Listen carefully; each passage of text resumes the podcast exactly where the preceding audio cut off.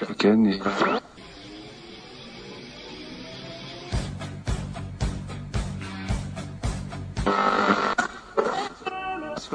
ce qu'il fallait.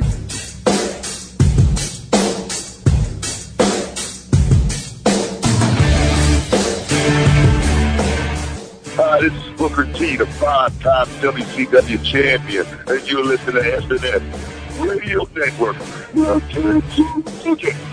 Yo, monkeys, it's me, DDP, the king of bada bing, the master of the diamond cutter, the three-time, three-time, three-time world champion. And you, well, you monkey, you're listening on the SNS network. Stay tuned or you will feel.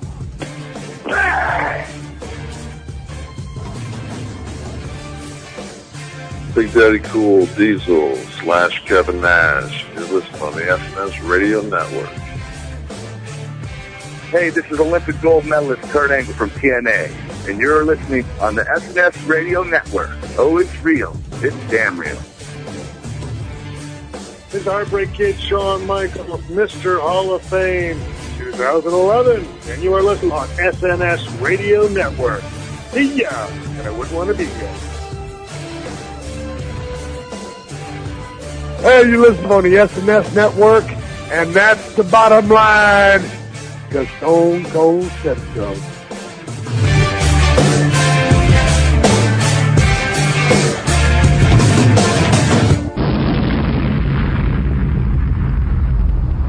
The world is listening.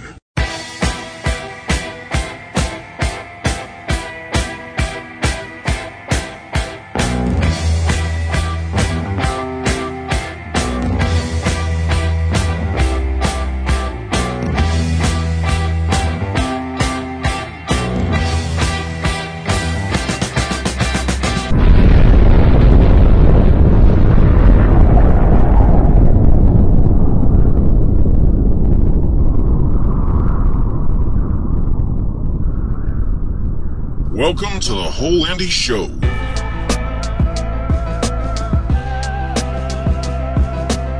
Your dedicated home for all things indie in the world of professional wrestling and sports entertainment. When I say, I mean what I mean, I say, and they become anthems. I told you, if you let me out of my cage, I'm gonna pile the bodies to the sky. They just gave me a live mic on pay-per-view. So, if you all don't mind, I'd like to get a few things off my chest. My name is Kevin Steen. And fuck Ring of Honor! Fuck you, you're wrong. Fuck you, we're right. Because you have all made it to the dance. Because believe me, this is the dance. With your hosts, Ashley is my name. You ripped out my heart! You took everything I believed in and you flushed it down the damn toilet! You flushed my heart! You flushed my soul! And now it sickens me to sit back and see other people making the same mistake! And the Sun City Savior, Randy McWilliams. There are so many amendments in the Constitution of the United States of America. But I plead fifth. Uh. One, two, three, four. Fifth. And welcome, one and all, or if you're not one and or all, still welcome to the whole Indy show for the weekend of the 25th of August, 2012. Yeah, I remembered when Saturday was because we're recording this on Wednesday. That's an achievement in itself, probably. But anyway, Ashley, just well, no, I'm gonna. Yeah, my name is Ashley. That will do. I don't have to make an excuse about it being still my name because it is, and it's not likely going to change unless I lose some really weird drunken bet, which I think may happen by the end of the year. But anyway, joining me this week after a, a week's hiatus or something. I blame Skype or something. I don't know. What what what can we blame you for this week, Randy, for not being there last week? Um, I don't plead know the if plead the fifth on this one. but Stranger Things. Die. Okay, every time I just have to do that because that is. Oh man, Str- yeah, stranger things have happened in wrestling before regarding names. Hell, look at Jimmy Susumu, who's had his name changed twice in wrestling. Lost the ma- lost matches over his name change. He was originally, I believe it was um um um shit, my bad. Mochiz, it was either Masaki uh, Yokosuka or Mochizuki Yokosuka, something of that sort. Oh no, Jimmy Susumu, then Susumu Yokosuka. Oh no, he's Jimmy Susumu, Susumu Yokosuka, and uh, I'm forgetting it off the bat. It was either I think it was uh, Mishizuki. I had to look that up. But he lost it. He's lost his name twice, or he was forced to change his name. Wow. I, I guess that's kind of similar to the Bischoff situation from earlier this year. Even though they still called him that, and it was like, oh no, that was Oh, that was swept under the carpet. Come on. yeah, that really needed to because why does it? ma- Yeah, did it matter at all. Anyway, jumping into. okay, it was Susumu Mochizuki, so I was right there. We're jumping into the news first, and I guess we'll start off with Hall of Fame. Yes, it's back again. We talked about it a few weeks ago with regards to Bruno basically turning it down, and can't remember who the other person was off the top of my head, but some new names have been inserted in for the show, which is confirmed to be at Madison Square Garden, which is sweet in itself. The names that are being oh yeah, that was that one was Randy Savage, and I think that we talked about that, and we didn't have a clip of it, but Lanny was basically saying it's either the whole family or nothing. So, but the ones that are confirmed, or we're not, we're, nothing's confirmed ever until it's officially announced. But the names that are being rumored are Mick Foley, because you know he's from the place, New York, New Jersey, or the the Jersey area, East Coast. Uh, what do I call it? Jersey, even though it's New York. What the Triad area? the Jersey Triad. Well, New York, New Jersey, because obviously the Madison Square Garden is New York, but obviously WrestleMania is in New Jersey. Yeah. Uh, yeah, New York, New Jersey is usually kind Some place of with New in its name that isn't New Hampshire. Um, I don't know, but another name is Kevin Nash, who apparently he won his first title there at the Garden. They're trying, to go with people with historical significance to the place. I think. I'm not sure. Also, Uh, the as of as of today, which is let me see, that's 18 years. Yeah, 18, almost 18 years after the fact. The last time that a world title changed hands on a house show, Oh, when he beat Bob Backlund in eight seconds. who, ironically, is another name that's being linked. Apparently, he right, turned, um, the tri-state area or New York metropolitan area is. Okay, tri-state. yeah. Let's call it triads and confuse everybody. No. but Bob Backlund was also being considered. Apparently, he was offered for WrestleMania 20, but turned it down. Because I, th- I think there was some clip where Jim Ross was talking on the Classics on Demand stuff, the Legends of Wrestling, and Backlund turned it down because he felt that he had one more good turn left in him. One last run. I don't know whether that last run was Raw, what happened with Raw. I'm not sure, but he was headlining the Garden for years on end, wasn't he, as champion? Yeah, he held the belt for for the better part of five years, with the exception of phony title wins, or at least according to the WWE, they're phony title wins because you had like Greg Valentine beat him in I think 1980, and Tony Inoki got a win at one point. I almost want to say Billy Graham had, uh, had one, but I'm not too sure on that one. But yeah, Bob Backlund. Uh, of course, WWE's been running the Garden since ever. Yeah. just put it like that since ever. But yeah, they've been running the Garden, and who's ever the champion at that time, WWE was known for their champion having long reigns. Of course, Bruno Sammartino's never get reached. What eight years, I believe, exactly year seven. Um, It would have been some- eight years because he beat Buddy. Yeah, it's four thousand days or something. It's eight years, yeah, because he beat Buddy Rogers just after he won it in '63, and then he lost it to, I believe it was Stan Stasiak. Might be wrong there, but nonetheless, the the Garden's been a big part of the WWE history, and it would be nice to see a champ a, uh, a champion who held it for a long time that had his run and even held it back later in the '90s eh, albeit for three days, as we just mentioned before, with uh, Diesel beating him. But yeah, It was a Bob Backlund feud- deserves his was a good place. feud that he had with Bret Hart. Mm. One I haven't seen as much, but from what I've read or some clips I have seen, it's one that has been interesting with Bob Backlund really kind of reinventing himself as this cra- this crazed, deranged. Uh, well, he ended up running for president at one point, and then just I don't know what's the exact exact word to call him. Almost like past his. I don't want to say past his prime because he was still putting on good matches, but Yeah. almost like a bitter old wrestler kind of in a way. Or he I was bitter at. Skaaland for throwing in the towel at him in his match Yeah. with the Sheik. I still remember though the first time that I saw him, not knowing who he was, when it was the 2000 Royal Rumble, Yeah.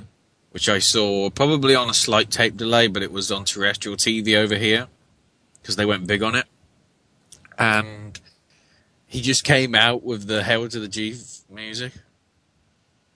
Or hail, is it hmm. is it "Hail to the Chief"? Hail to the Chief, yeah. Yeah. And it was like, what the hell? There's an old guy just randomly walked in. I thought, not knowing all the history, but I still look back at that and it's like, that's an awesome moment. Because the crowd completely goes ape shit because it's one of those, he's in this match?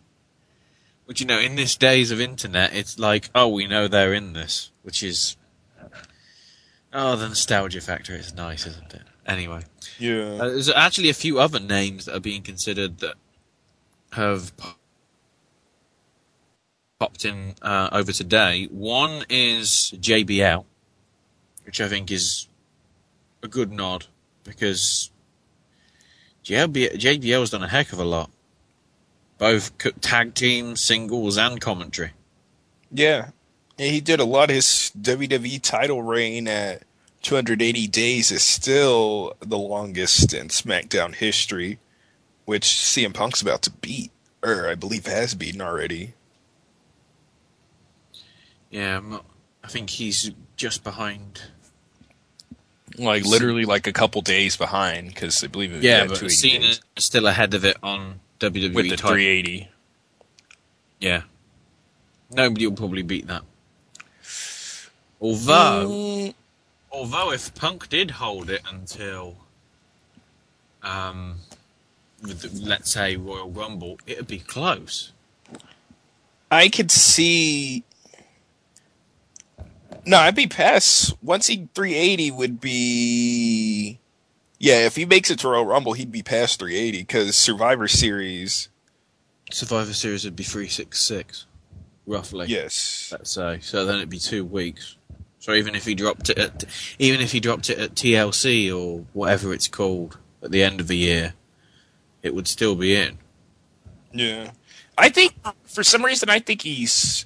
Something's going to happen in that match where he gets out champ, where it's going to solidify him as a heel.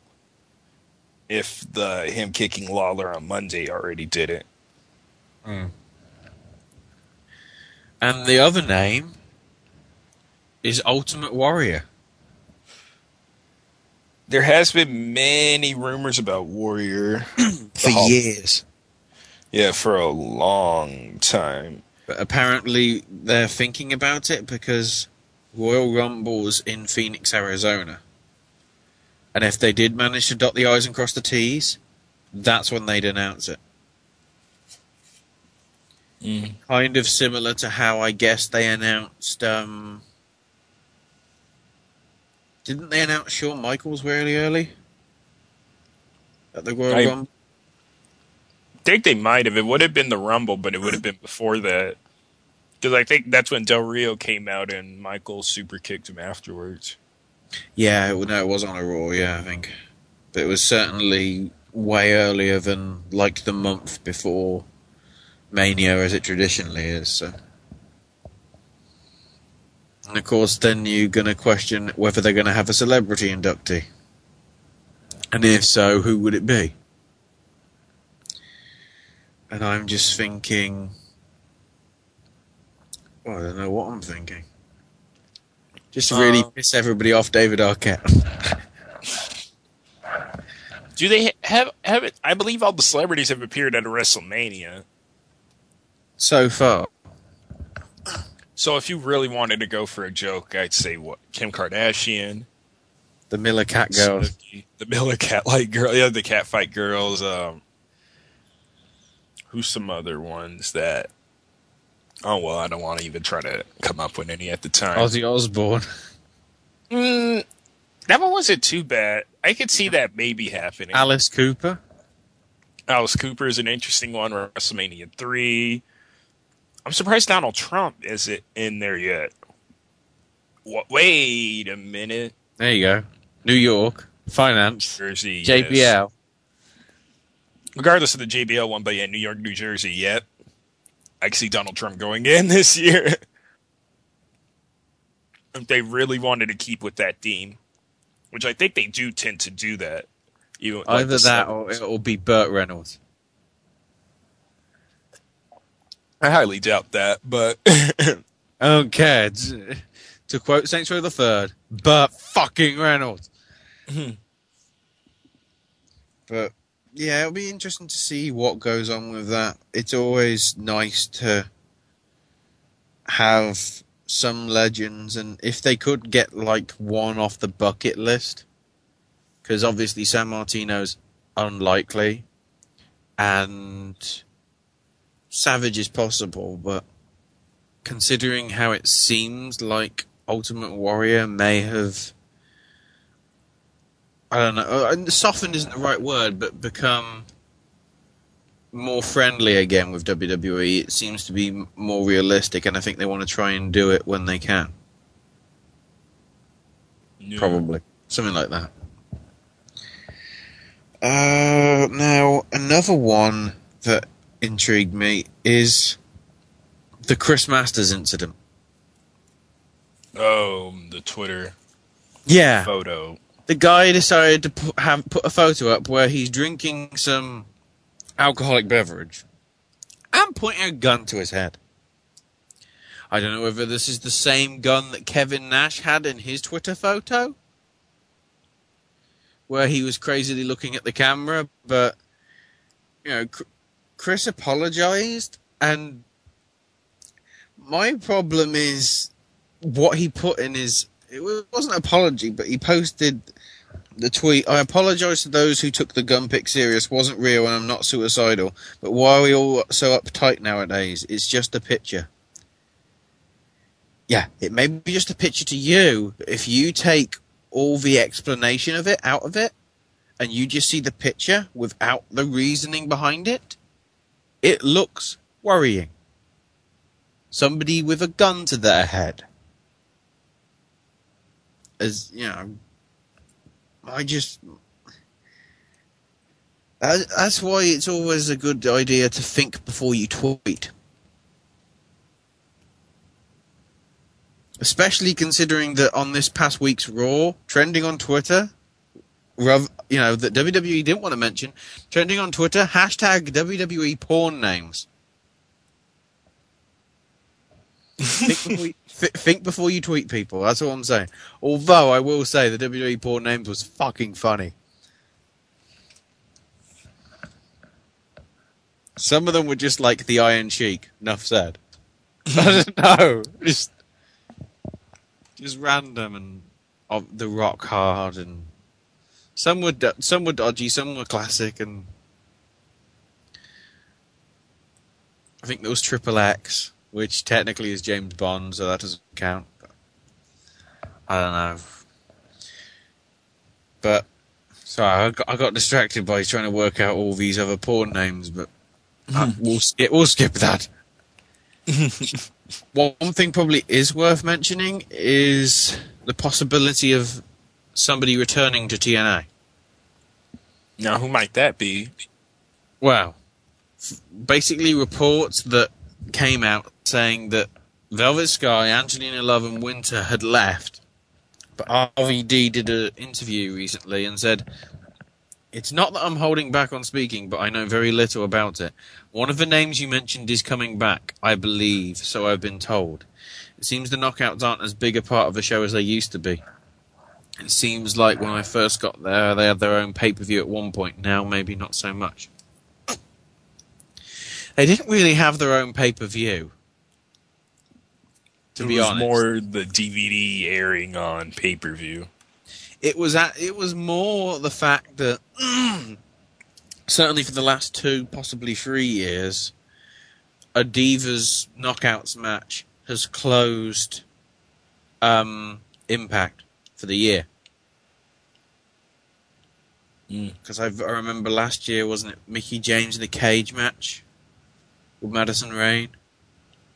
Was it Matt? Was it Rayne or Victoria? Was the year in? I don't know exactly. My, my it probably was Rayne. You're probably right. It was certainly a, a cage match at some point at the end of the year, and then it happened before that, and then I think the first year that it happened in 09 featured uh, Awesome Kong and somebody. I can't remember off the top of my head, but that's really the only time that the knockouts to really get put in the spotlight because they main event the show. Yeah. So, but uh, with regards to who it is, I doubt it. Uh, the, the least likely is Angelina Yeah. because she's doing quite a lot of other stuff, the movies and all that. Velvet, I can see returning if you believe all the stuff that Dixie wants her back. I could. I've never seen official con- confirmation that Winter's gone, Yeah. and the fact is, she could. At the, as it stands at the minute, she could easily go straight back into the WWE. Because to be quite honest, I don't think Kaitlyn is a number one contender. Just in my opinion. She may be high in the back, but considering this is a person that won NXT, that normally means your career is stuffed unless you're Wade Barrett. Oh, by the way, the second rule of Wade Barrett Fight Club is uh, talk with a British accent. If you don't get that, watch his promos, then you'll understand it. Mm. Oh no, well right now you really don't have Kaitlyn in a way is kind of a logical I, well, I don't want to say a logical choice, but really that's the best one. The only other one really would have been Eve, which the face heel dynamic. But I think they might be saving that for later. Hell, it might be a triple threat mm-hmm. from because I wasn't able to see Raw. The only thing I've seen as of now was the was the Punk Cena the the ending segment. But I read about what happened, so I know about Kaitlyn winning. Well, interesting stuff goes on SmackDown because apparently Alicia Fox loses to Layla. They have a match with Kaitlyn ringside. They have a stare down. Eve comes down and raises both of their hands. There we go. That's okay. So I was on. okay, so I read the the SmackDown it- spoiler. Was thinking about the Raw. By the looks of it, the person that's supposed to be the second in command or third in command at SmackDown wants to be Divas champion. Conflict of interest. Just saying. yeah. Now, What it- Yeah, it's weird because I thought. Well, I don't know. We'll see. They're probably continuing because Eve and Kaitlyn still have. I don't know. I see that feud going on, and then Layla's kind of give her something since she is the Divas champ. I don't know. It's been in a. The Divas division has fallen into more of a rut than usual. and it's like Kelly Kelly. Even though most people really wouldn't want to see her there, she's not. She hasn't been showing up as of late. Beth Phoenix that's- has been reported that she Yeah, won't be coming to. October. That's the other thing as well, because Beth apparently, Beth and Kelly Kelly were set to supposed to allegedly be in the battle royal that happened on Raw, but word is that Beth had uh, a death in the family or something happened, so she couldn't make it, and apparently she's also off the Australian tour that they're doing next week. And also, and with regards to Kelly Kelly, we have no idea. Yeah, Which that one's a is a mystery. bit of an interesting one. And kind of might tell you about the future of Kelly Kelly and the company and the fact that, you know, she might be bored. As, as Possibly. attractive as she's to look at, she's probably bored of wrestling week in, week out. That's why she took the Maybe. sabbatical. And That that is a possibility too. She might not be necessarily looking to model again, although that might be uh, that might seem like considering that's where she was found.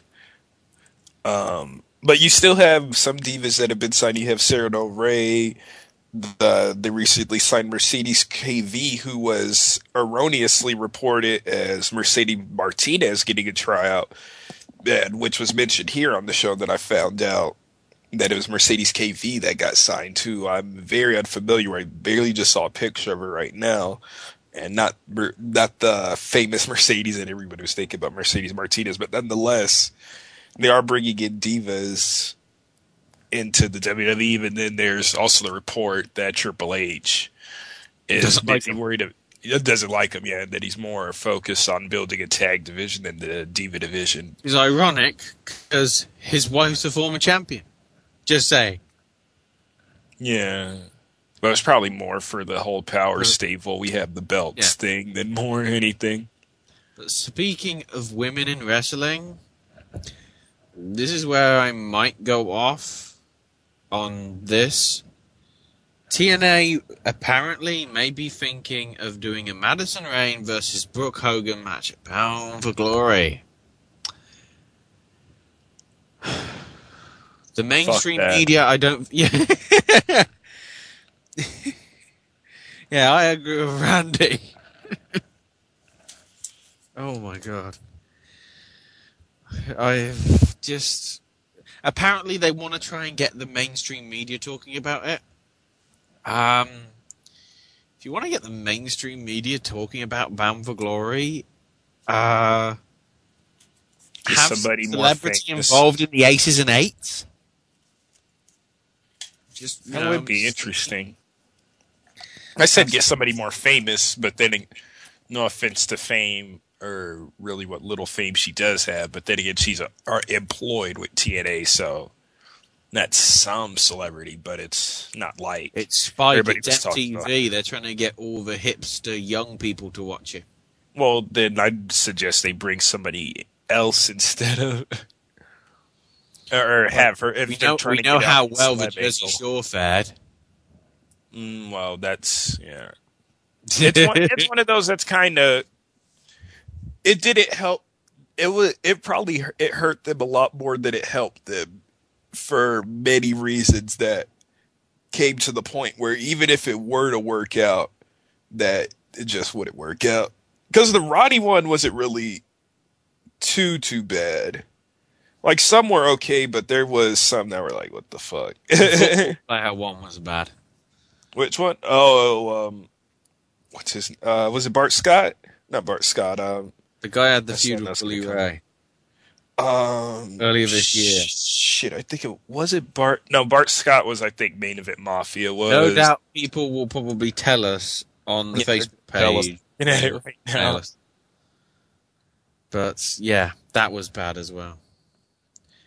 Um, now, I, I still I don't want to think about that happening, but anyway, one thing also happened this week is Jericho's left WWE. He lost his match, and apparently the feeling was backstage that he felt it was time to go because he thinks he's got nothing. He will come back, he said, but he's got other things that he wants to achieve, which is fair. Because I think, you know, Fozzy are a good band. I think they could do well. You know, if they could play Glastonbury, I think that'd be the ultimate for him. Probably. So he's going off to do Fozzy promotional stuff because the new album's, I think, coming out in a month or so. So I say, although I'm not sure about what happened, best wishes to him, to be quite honest. Your thoughts, Randy? That's a match I need to see the the the match where his second or third farewell, well, second farewell intentionally. His infinite match. farewell. Well, because one wasn't. Well, two of them he got fired, and the one he got punted out. All I But, have to say is Chris Jericho at least said he's never leaving. Oh. But yeah, he'll probably be back in a year or two. I can. That's more than likely going to happen, unless he just stops. But he's he's there, he's gone, and he'll be in the mm-hmm. game. Yeah. Well, people will still love it that he's in, he's going to have to be in the game anyway because he's p- some part of the Attitude Era. yeah. And then news that broke the most recently: Tyler Reks has gone from WWE. So what a great! So basically, we had one week of Magic Mike tag team, and that's it. That's all you I get. didn't even see SmackDown either, and I heard about that. That it was something like Magic Mike they were doing. They were stripping. Yes. Uh, mm, at least they're on TV. So I'll say with that. Well, I haven't seen that, it yet, That but was Tyler Reks's last appearance on TV, so I guess that's what we can mention there. Also, Rey Mysterio actually suffered a concussion at SummerSlam, hence why he wasn't on Raw this week. Apparently, he was a little bit out of it when they went backstage and they checked over, and they think it might have been a mild concussion. So for that reason, everything that he's scheduled for for this week and possibly next week is completely off the table. Concussion's wonder if it obviously the best. If it was when he took that slingshot power bomb from Miz in the match, I wonder if that's where it happened. It might have been. So I think there Was a botch. There was a botch somewhere in that match, which might have explained if he was concussed. I'm not sure. Because I do remember, because I remember when Miz did it to Mysterio, that same move back in the WWE title match a year ago, when it was vacant because of Punk, and it looked pretty nasty there. I don't know if it necessarily was that, but that's the one I'm thinking off the bat. We'll probably find out soon enough, or somebody will look at it. But Rey Mysterio with another injury. Hope this one. one yeah, but according to this here, WWE's .com's article, uh, that he executed a brutal sit-down power bomb, which snapped Mysterio's head against the canvas. Yeah, which likely that. caused the trauma. Yep, it was that sling. Yeah, the slingshot power bomb. right. Something that our producer has just said.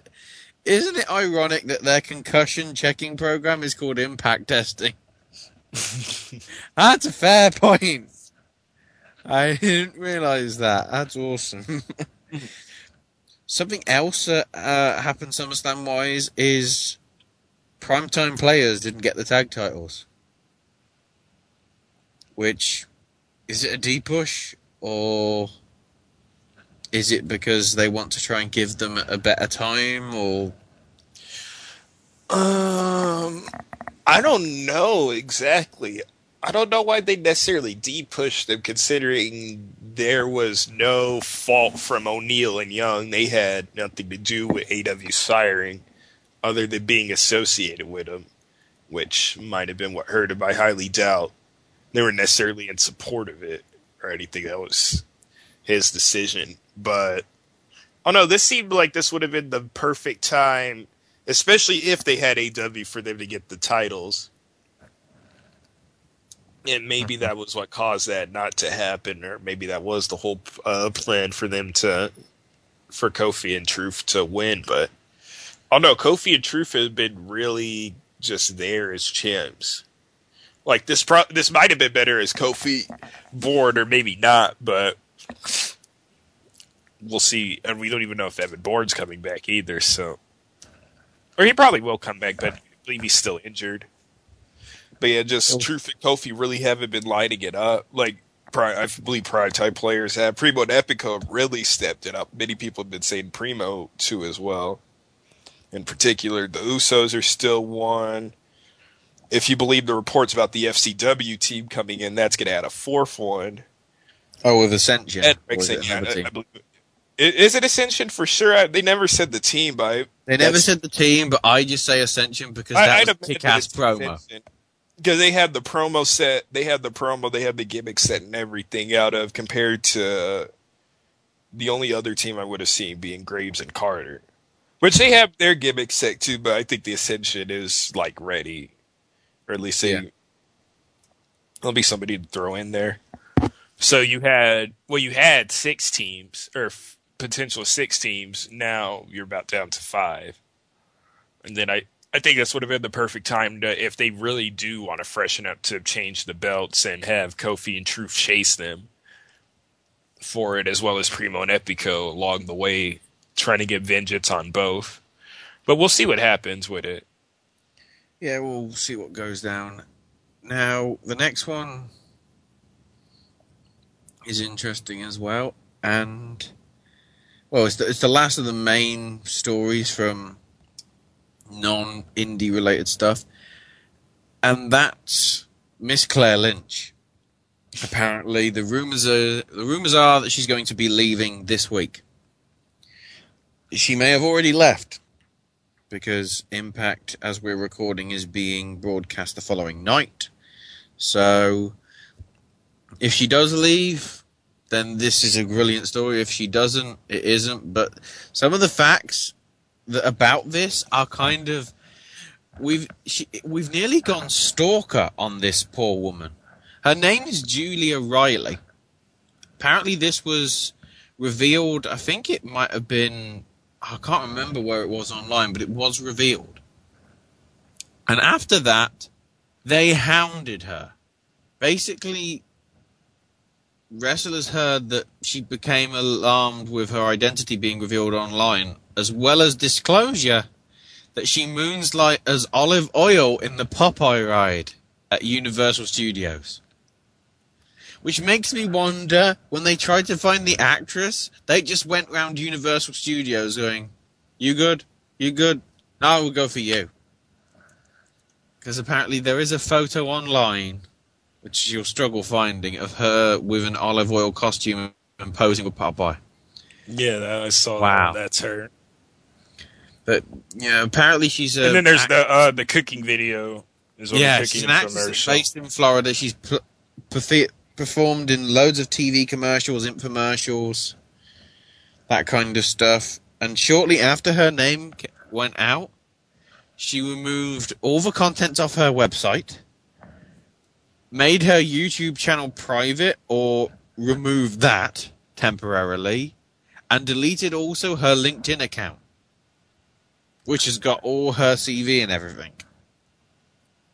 Apparently, they've been told she's parted ways, but not given a reason why. I'll give you a reason why. Stalker fans that Yeah. weren't going to let her go for being who she was. Now, don't get me wrong. This has been a shitty angle, albeit somehow Daniels and Kazarian have made it. but really, just them alone is what's watchable to me in this feud. Because I remember I was watching the the baby shower clip again today. Yeah, with the kick. Oh, the, with the the baby. the baby AJ Styles. And yeah, they've just really excelled, especially Daniels, who really excels at being a heel. I just realised if they did that storyline in WWE with like Sheamus, they could use one of those toy brawler buddies as him. Hmm. They Or, could. I don't know. then just you know do something with that. Oh god, it talks. Throw it away. Whack. Yeah.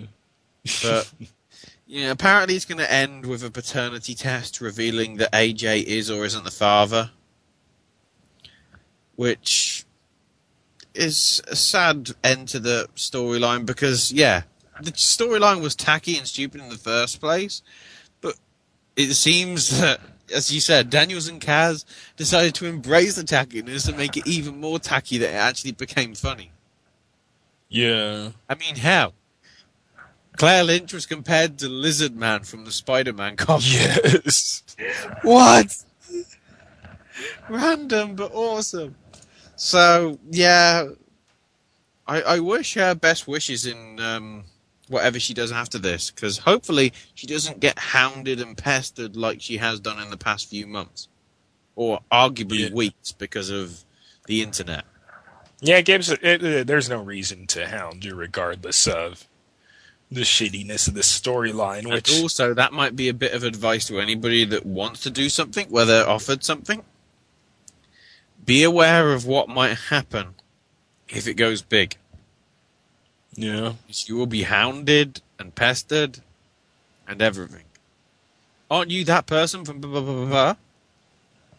Which, if anything, she could have just ignored it, but it must have been bad. Which well, if it was easily if imaginable. If, if people were messaging through her LinkedIn account, if people were messaging her on YouTube, if people were messaging on her website, if people messaged on her Facebook page or wall because they worked out who she was, then yeah, you can't really avoid it. yeah, Thank, thank God her character didn't have a Twitter. That's all I'm saying. Because she wasn't supposed to be a good actress, but I think that explains why she worked at Universal Studios. Just saying. Mm-hmm. grumpy face.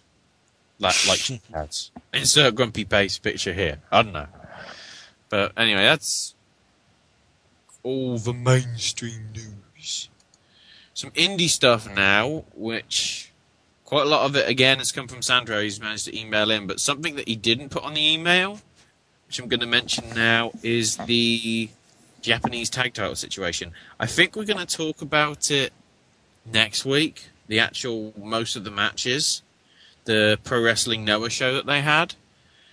But it's been announced that the tag belts that Joe and Magnus won will be defended in October, taking on the No Mercy team of Kenta and Maybach Taniguchi. Apparently, Kenta declared himself a number one contender for the tag belts following the win over the former champions this past weekend. And in a few days, in the few days since that match happened, the Noah committee obviously thought the same. My only problem is if he declared himself a number one contender, why did he name himself a tag team partner? he's already in a stable. Oh. Kenty's in No Mercy.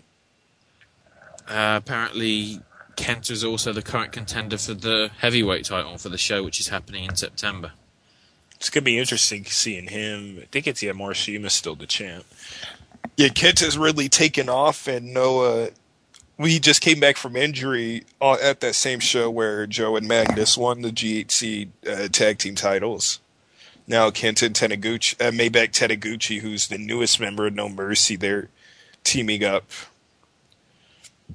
Excuse me to take him on. Then No Mer, uh, they're pretty much like the lead heel stable in uh, Noah Kenta being the leader even though he's really popular with the crowd, especially the women. Just to clarify, the Kenta we're talking about isn't the Kenta Kobayashi. Uh, Ken, uh, not Kenta Kobayashi. This is Kenta with all capitals, spelled K E N T A. The one who used the one who uses a go to sleep, which CM Punk stole slash borrowed. No, he didn't do. He doesn't. He uses. He probably's done a Shining Wizard, but he doesn't use that or the high knee. The other movie stole or the the the uh, shit the flurry that CM Punk does with the slap, the back fist and the kick he stole from Kenta. Why should it say stole, stole, borrowed, or used, whatever the word is? I, I Or he copied Wizard. Who uses the Shining Wizard a lot then in Japan? Uh, Keiji Muto, the Muto. Ah, uh, yeah. Well, Punk used to use the wizard back in the uh, ROH, the indie days, as a bit of a secondary finisher. Yeah, but he's kind of brought that back as part of the. Because it's kind of a Shining Wizard into a Bulldog, isn't it? Somewhat, yeah. That well, it's like, they've said it more as like a high knee, which it kind of is, but still in a way, a shining wizard.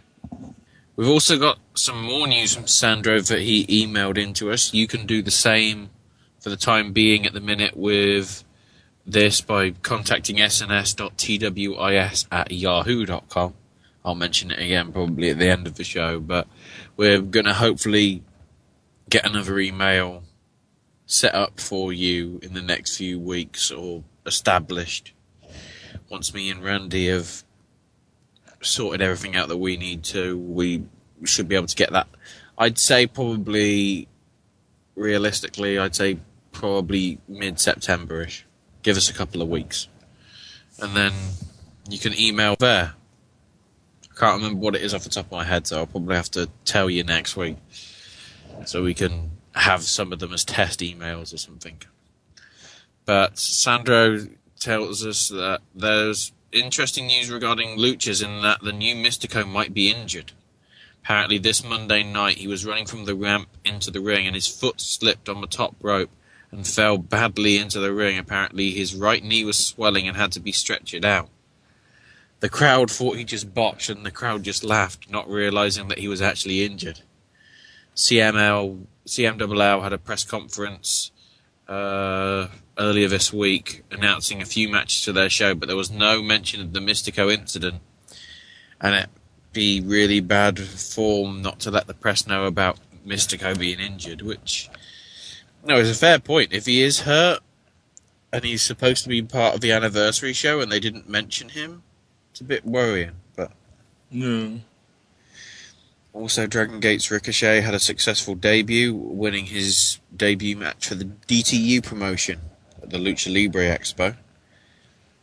Also, the current IWGP Junior Tag Champs Rocky Romero and Alex Koslov will return to Mexico to do a show for the Legend promotion at the end of August. So, 30th of it's 30th of August is next Thursday this coming Thursday. Also joining them apparently will be Chris Masters. That's funny. Mm-hmm. Mentioned him earlier. All three will be apparently teaming up in the main events. It's going to be a six-man tag match. I'm guessing. And then, warning: there is a spoiler here. At the recent AAA TV tapings, it was revealed that Dragon Gate Samuray Del Sol was a surprise wrestler.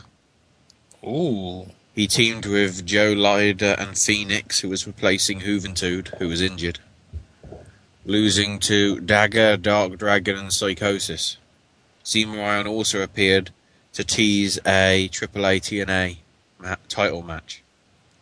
It's interesting. He's appeared in AAA in the past, uh, Zion, when he was better known as Shima Xion. AAA is obviously AAA has already got the TNA connection because of Jarrett and Yeah. Angle and Abyss and anybody else. Well, yeah, Konnan. Well, Konnan when he was there, but yeah. Yeah. And then with regards to some Japanese slash US news, the Sacramento Wrestling Federation will be hosting two IWGP title matches at the show that's happening this weekend at the Buck County Fair. As part of a new tie up with New Japan, apparently, Shinsuke Nakamura will make his first defense of the IWGP Intercontinental title against Oliver John and Rocky Romero and Koslov, or sorry, Alex Koslov, will defend their junior tag team titles against Alex Shelley and AJ Kirsch. AJ hmm. Kirsch was from, I believe, Tough Enough. The last series, was it? Yeah. Yeah. And also New Japan Rising Stars Kushida is set to challenge for the Sacramento Wrestling Federation heavyweight title that is currently held by Dave Dutra. I don't know whether is have you seen anything of Kushida, Randy? Yeah, Kushida is he's all right. He's one of the uh, he's one of the rising junior heavyweights there in New Japan. He's not really he he's a contender there, but he's never he's not really the top guy in terms of the junior heavyweights. I'd still say the ace there is um, is Prince Devitt, and then you have like low Low Ki your champion now, Kota Ibushi. You have possibly well, uh, what's his name? Can't think of it now. Um, um, well, Taguchi, Devitt's partner, also this year's uh, Best of Super Juniors winner. Kushida's kind of lower, kind of ranked down there, but he's still pretty formidable junior heavyweight who has a corkscrew moonsault as finisher called Stardust Express. Yeah. And final bit of news actually comes from Randy with regards to Ring of Honor. Yes, Death Before Dishonor, the next iPay, the next offering from ROH on iPay per view, emanating from Chicago, Illinois, which is already already announced as Kevin Steen versus Rhino ACH set to make an appearance, and also set to make an appearance. We reported on him apparently not being in Ring of Honor anymore, but he's making an appearance here. That is the American Wolf, Davey Richards, and this comes under uh, some interesting some controversy, some talk. I don't know the exact word necessarily for it, or a lot of words, as you probably noticed listening to this show. But nonetheless, the drama that's been going on with Davey over the past couple months, especially with the uh, the incident in the Midwest with Jason Strife and uh, the Team Ambition, all that, the three hundred fifty dollars. And speaking of that, I saw a funny joke my friend posted on Facebook saying that in this year's PW 500, Davey Richards should be ranked number 350. Okay. Let that simmer in for a bit. 350 Because that's how much money they took. Oh, okay. $350. If uh, the irony is, if he is 350, he won't be. He's going to be in the higher. He's going to be in the top. Be, he's going to be in the hundred. Certainly, he's going to be in the top 100. Uh, with regards to PWI, I, we might as well oh, tell you. And uh, my bad. Also, the incident and in his shoot interview where he where he pretty much said that Jim Cornette's booking style is outdated and said Kevin Steen is not an athlete. Wow. Wrestling's about being athletic now, is it? Well, that's kind of he's been, or kind of like how he's felt over these past couple things. There's another big thing where he revealed pretty much why him and Gabe aren't together anymore. As I mentioned on the past, that Davey Richards uh, founded Evolve with Gabe Sapolsky and Sal Hamaoui, almost in sort of way, almost like a Davey Richards vanity project. I want to necessarily say it like that, but it kind of was going to come off with that. He was going to be the headliner for Evolve, but during WrestleMania weekend in 2010, uh, uh, Davey mentioned this in the shoot that he wanted to. He was he, he was contracted at Ring of Honor at the time, but they were still letting people do Dragon Gate USA shows and Evolve shows. There was no problem with that. Now that year they were doing uh, Dragon Gate USA was just starting to do WrestleMania shows, and Gabe was saying he didn't want. At first, ROH didn't want him to do the Dragon Gate show because they wanted him to make the ROH show. But then we found out they were at different times. Cary was, yeah, uh, Davey said Cary was okay with him doing the Dragon Gate show, but Gabe didn't want uh, Davey to do the ROH show, saying he yeah. had. Well, Davey did well because he was a contract. Dave's like, "Nah, you don't have to go do the show. Just say something or whatever." And then he pretty much said that the reason Gabe Sapolsky created Dragon Gate USA and Evolve was to become to have what he had at Ring of Honor, be the king of the Indies, take the spot, and uh, put Ring of Honor out of business. Yeah, with regards to PWI, which we just mentioned, because of when we're recording, we can't talk about the full list. so we will probably leave that till next week's show. But we already know that Punk is number one.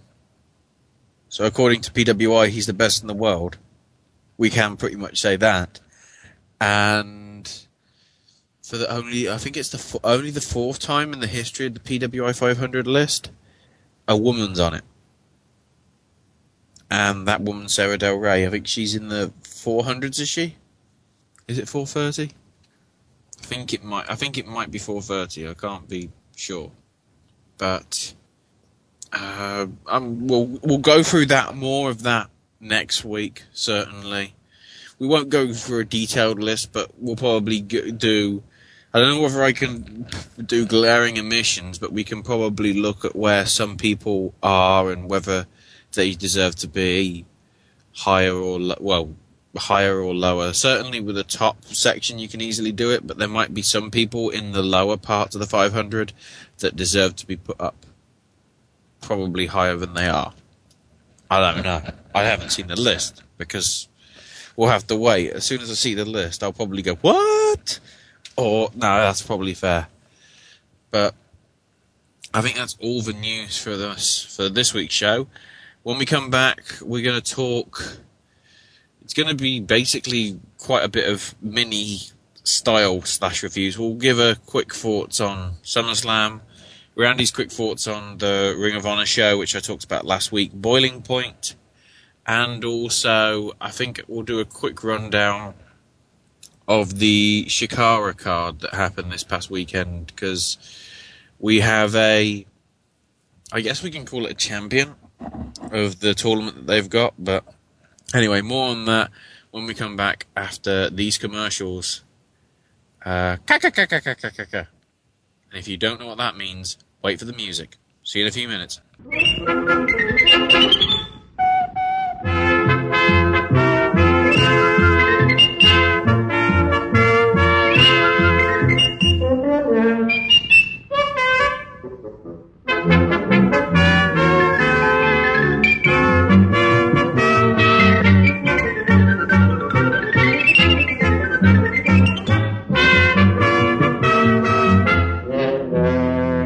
Ladies and gentlemen, I'm here to show you how being a Wrestling News Live family member and diehard listener can change your everyday look on life.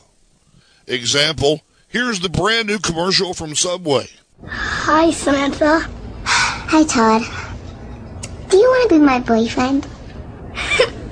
sure. Great. Give me a melt. M- my melt? Yeah, I'm your girlfriend now. Uh, uh, I don't think this is working out. Now let's replay that commercial and show you what Todd would have said to her had he been a member of the Wrestling News Live family. Hi, Samantha. Hi, Todd. Do you want to be my boyfriend?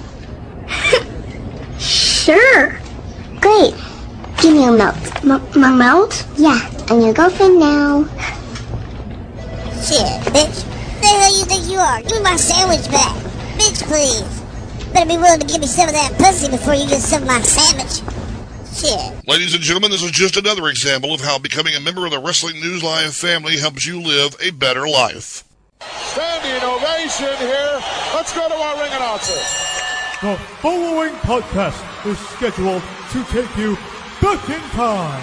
Host, ring announcer Sean Beckerman brings you pro wrestling nostalgia featuring classic moments and old school themes. So buckle up and go beyond the bell each and every week on the SNS Radio Network. It's go time!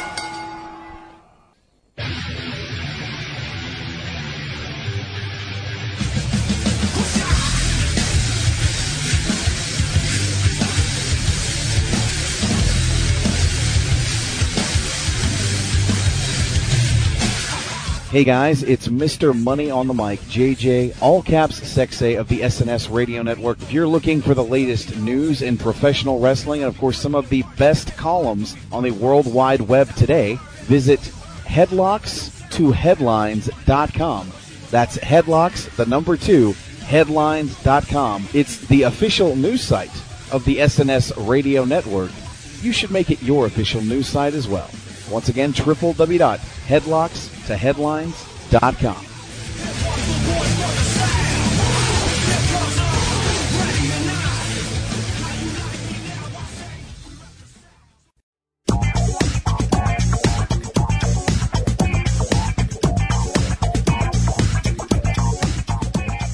What is up, my SNS peeps? I am the sensational sequel, Sensational Sean.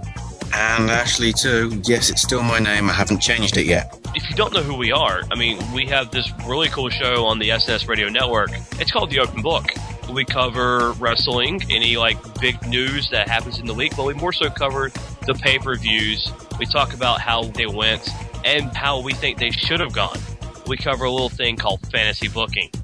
We also cover all the biggest gaming news, games that have come out, and game reviews. Plus, we've got the latest from the world of film entertainment. Also, perhaps an off so regular performance by me in the reviews of movies too. This is the open book. Catch us every week right here at the SNS Radio Network.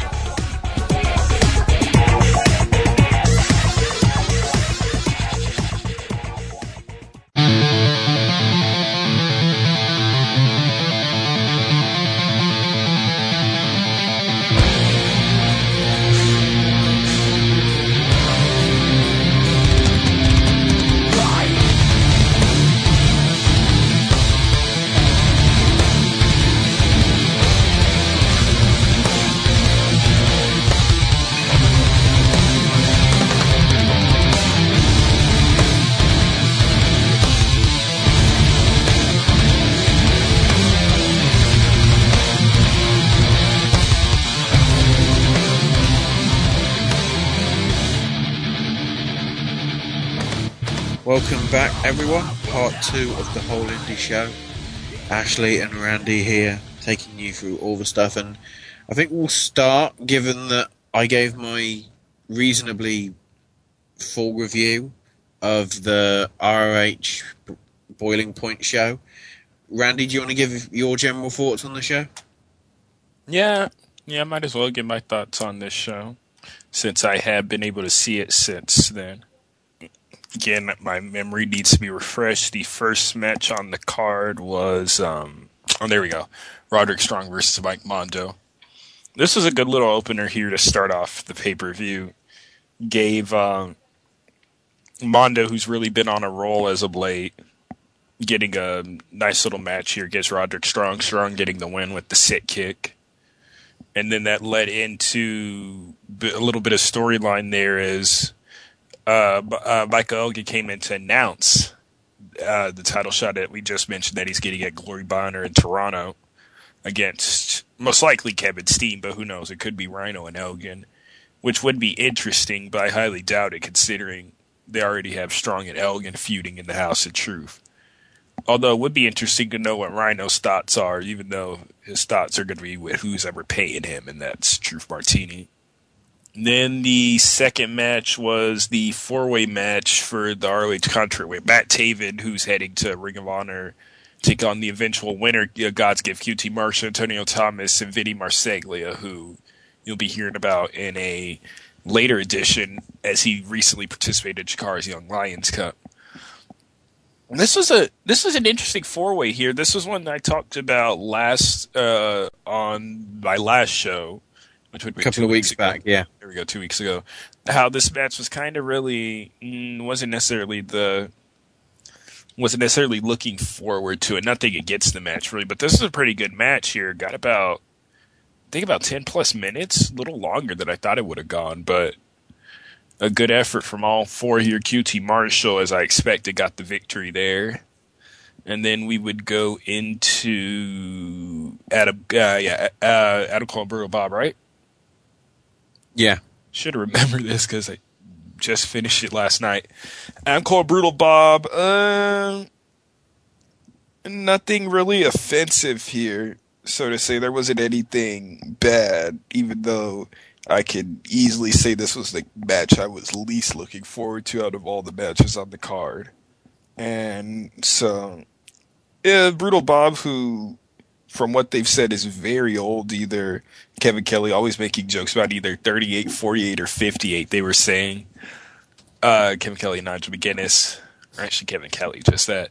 But Adam Cole getting the victory here with the figure four leg lock. Then Mike Bennett and uh, Maria Team Sexy would come in to attack on Adam Cole. Then this would set up Eddie Edwards and Sara Del Rey for the save. And then the next contest was okay. Now I'm really forgetting. It was the tag team war, wasn't it? Was it? I think it was. It was. It Or was that? Can't remember off the top of my head, but what what were your thoughts on the tag team? You know, it doesn't even Oh, matter about the order. uh, Briscoes versus Scum, uh, Jacobs Corino. Yeah, that was a pretty good match. It was a uh, little bit of brawling there from four teams who, uh, from all four guys who are known brawlers there. Well, specific, excuse me, specifically the Briscoes. Jacobs can take a lot of bumps, some nasty ones at that, but can throw some as well Steve Corino. It's well known his history in ECW, especially later on in his when he did have the title practically bleeding at every show. And in this one, the Briscoes get the victory here with the Doomsday device. I like the finish on this one. Nice little finish with Jimmy Jacobs going for the Contra code and um, Jay Briscoe countering it up and setting that up for the Doomsday device almost immediately for the win. And then we had Michael Elgin, Charlie Haas. Eh, there wasn't much to it. The big, the main thing, the main thing was about this match was to push forward the storyline of Roderick Strong and Michael Elgin having dissension within the House of Truth. Of course, Roderick Strong being the whiny bitch that he can be, or at least his character. Of course, not the person, but nonetheless, um, Roderick Strong, um, uh, on protest with the House of Truth and at the bench just sitting down enjoying some beer and um, yeah, just drinking some beer, having fun there. And um, what was it? Uh, Charlie Haas went to get some beer, and then a little bunch of chaos there. Uh, Roderick Strong ended up spitting beer in Michael Elgin's face. Charlie Haas would get the victory.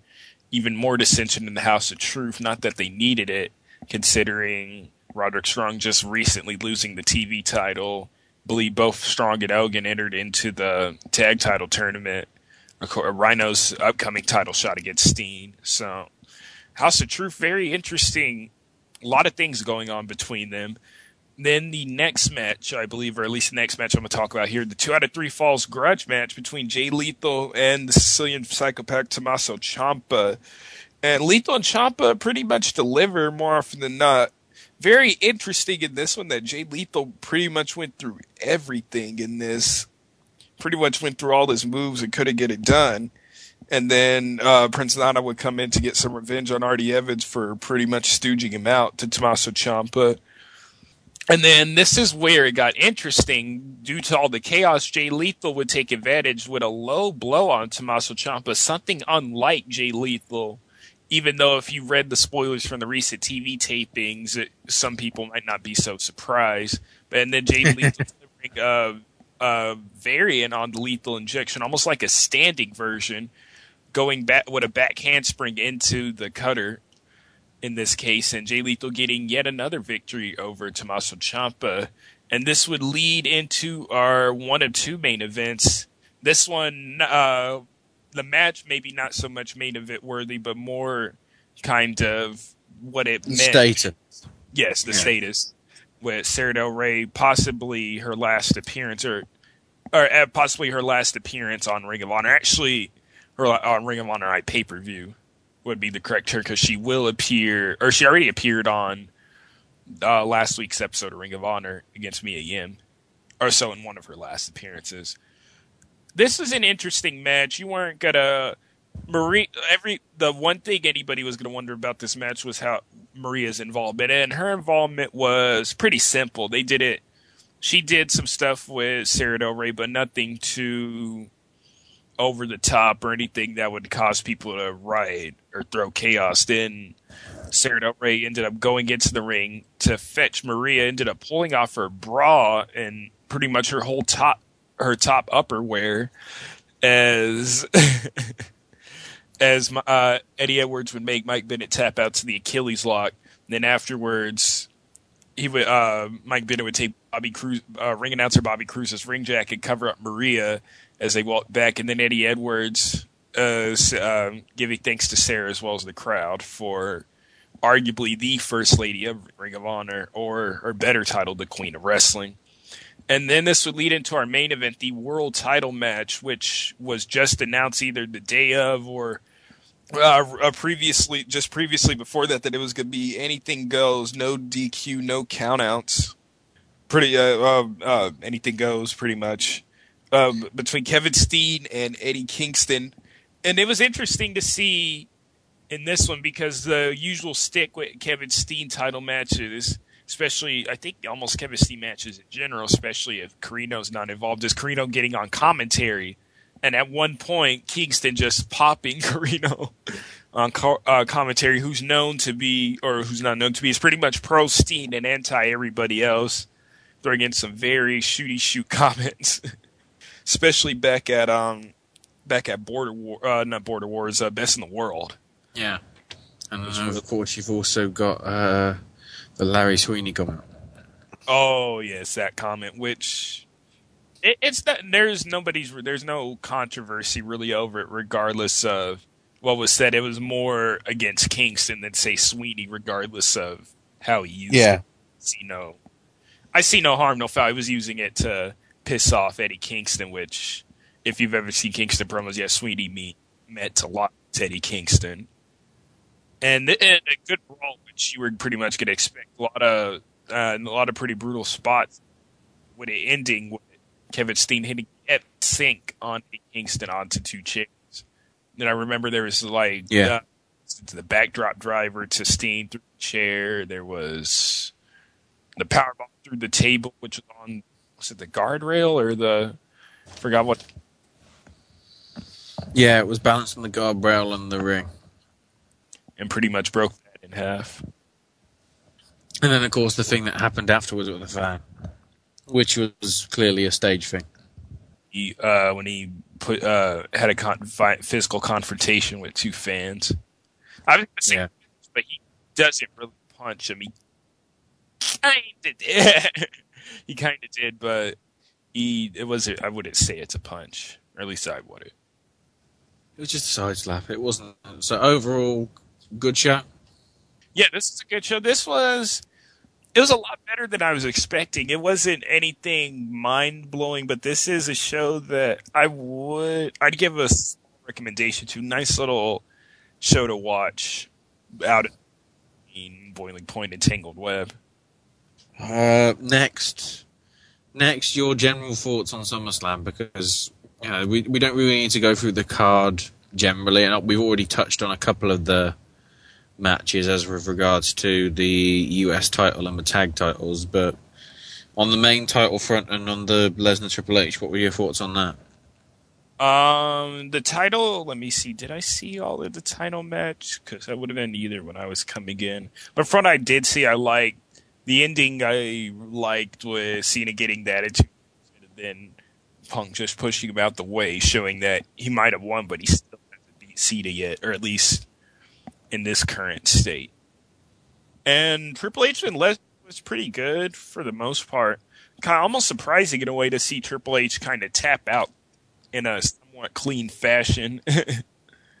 or should I say clean, but without like him necessarily just passing out.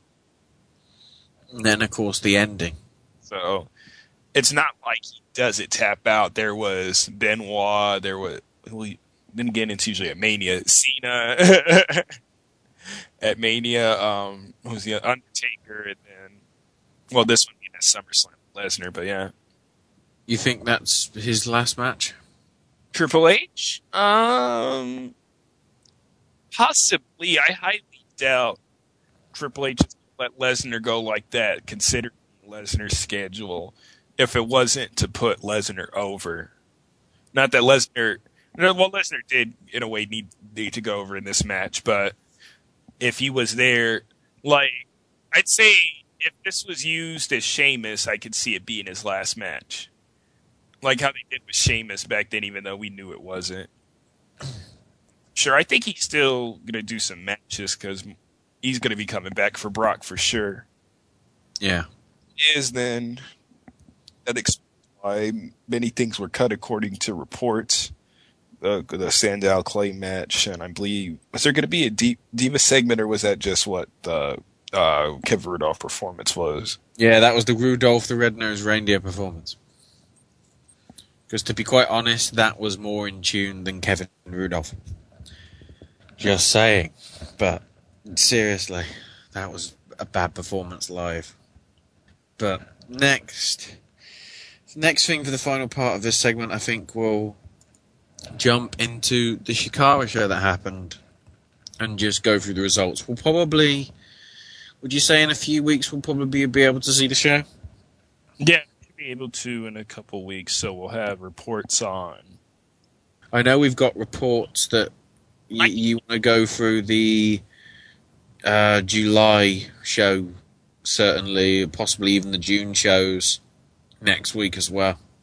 I could. I've seen one June show. If I could get the, I don't even know what the wrong what's wrong with it now. If I could get the, I could get the second June show in time. I might be able to review the June shows for next. Okay. But certainly, yeah, Chikara this week, uh, past weekend had its two shows. Started off with Shoot Crooked Arrow on the Saturday, which saw the Batiri defeat the Fire Ant, Green Ant, and the Sail We also saw uh, the Mysterious and Handsome Stranger, with his hat and everything, defeat Tim Donst.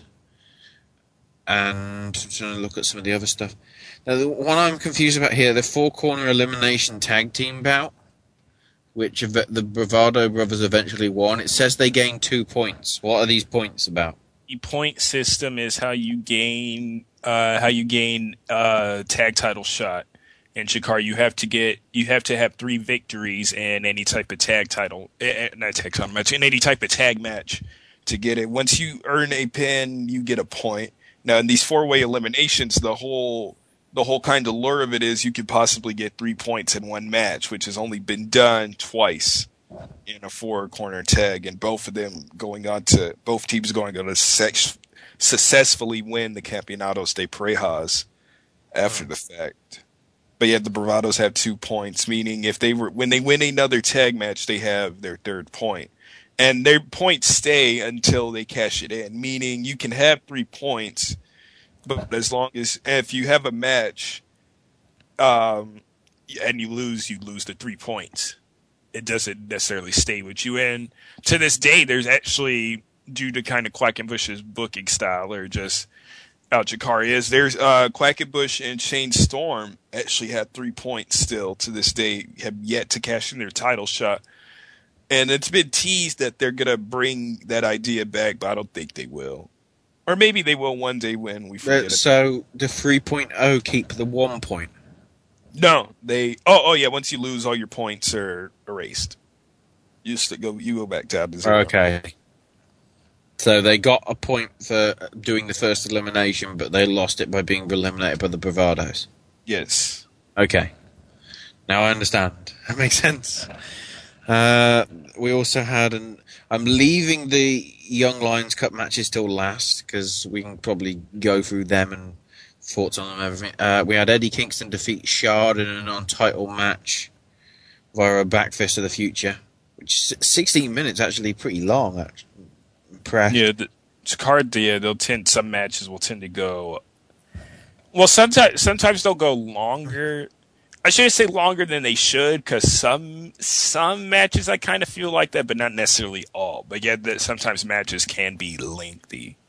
And Jigsaw beat 17 via DQ thanks to a low blow from 17. Which is an interesting trend, but we'll get to that uh, with the second show. Uh, we also had Fist and Sugar Dunkerton beat the Swarm and the Shard thanks to the Soldier Ant. And the main event of the show was Mike Quackenbush beating Colt Cabana with the Chikara special. Which probably was a good match because they're two good ring wrestlers. Yeah. But we'll give our main thoughts on it, as I say, when we get to see it in a few weeks. But with regards to Young Lions Cup, we had Mr. Touchdown beat Anthony Stone via a power bomb, and in the other match, ACH defeating Jakob Hammermeier thanks to some interference from Tim Donst. Now, you see, I don't know enough of these guys to know whether any there's any surprises there. Tim Donst is aligned with Yakov Hammermeier. Oh, so Donst turned on him possibly? Uh, yeah, I think that's what he might have done. Because in the in the June show, I did see what was it? The I want to say the foggiest notion. I might be wrong on that. I think yeah, it is the foggiest notion because there's one Angry Birds logo.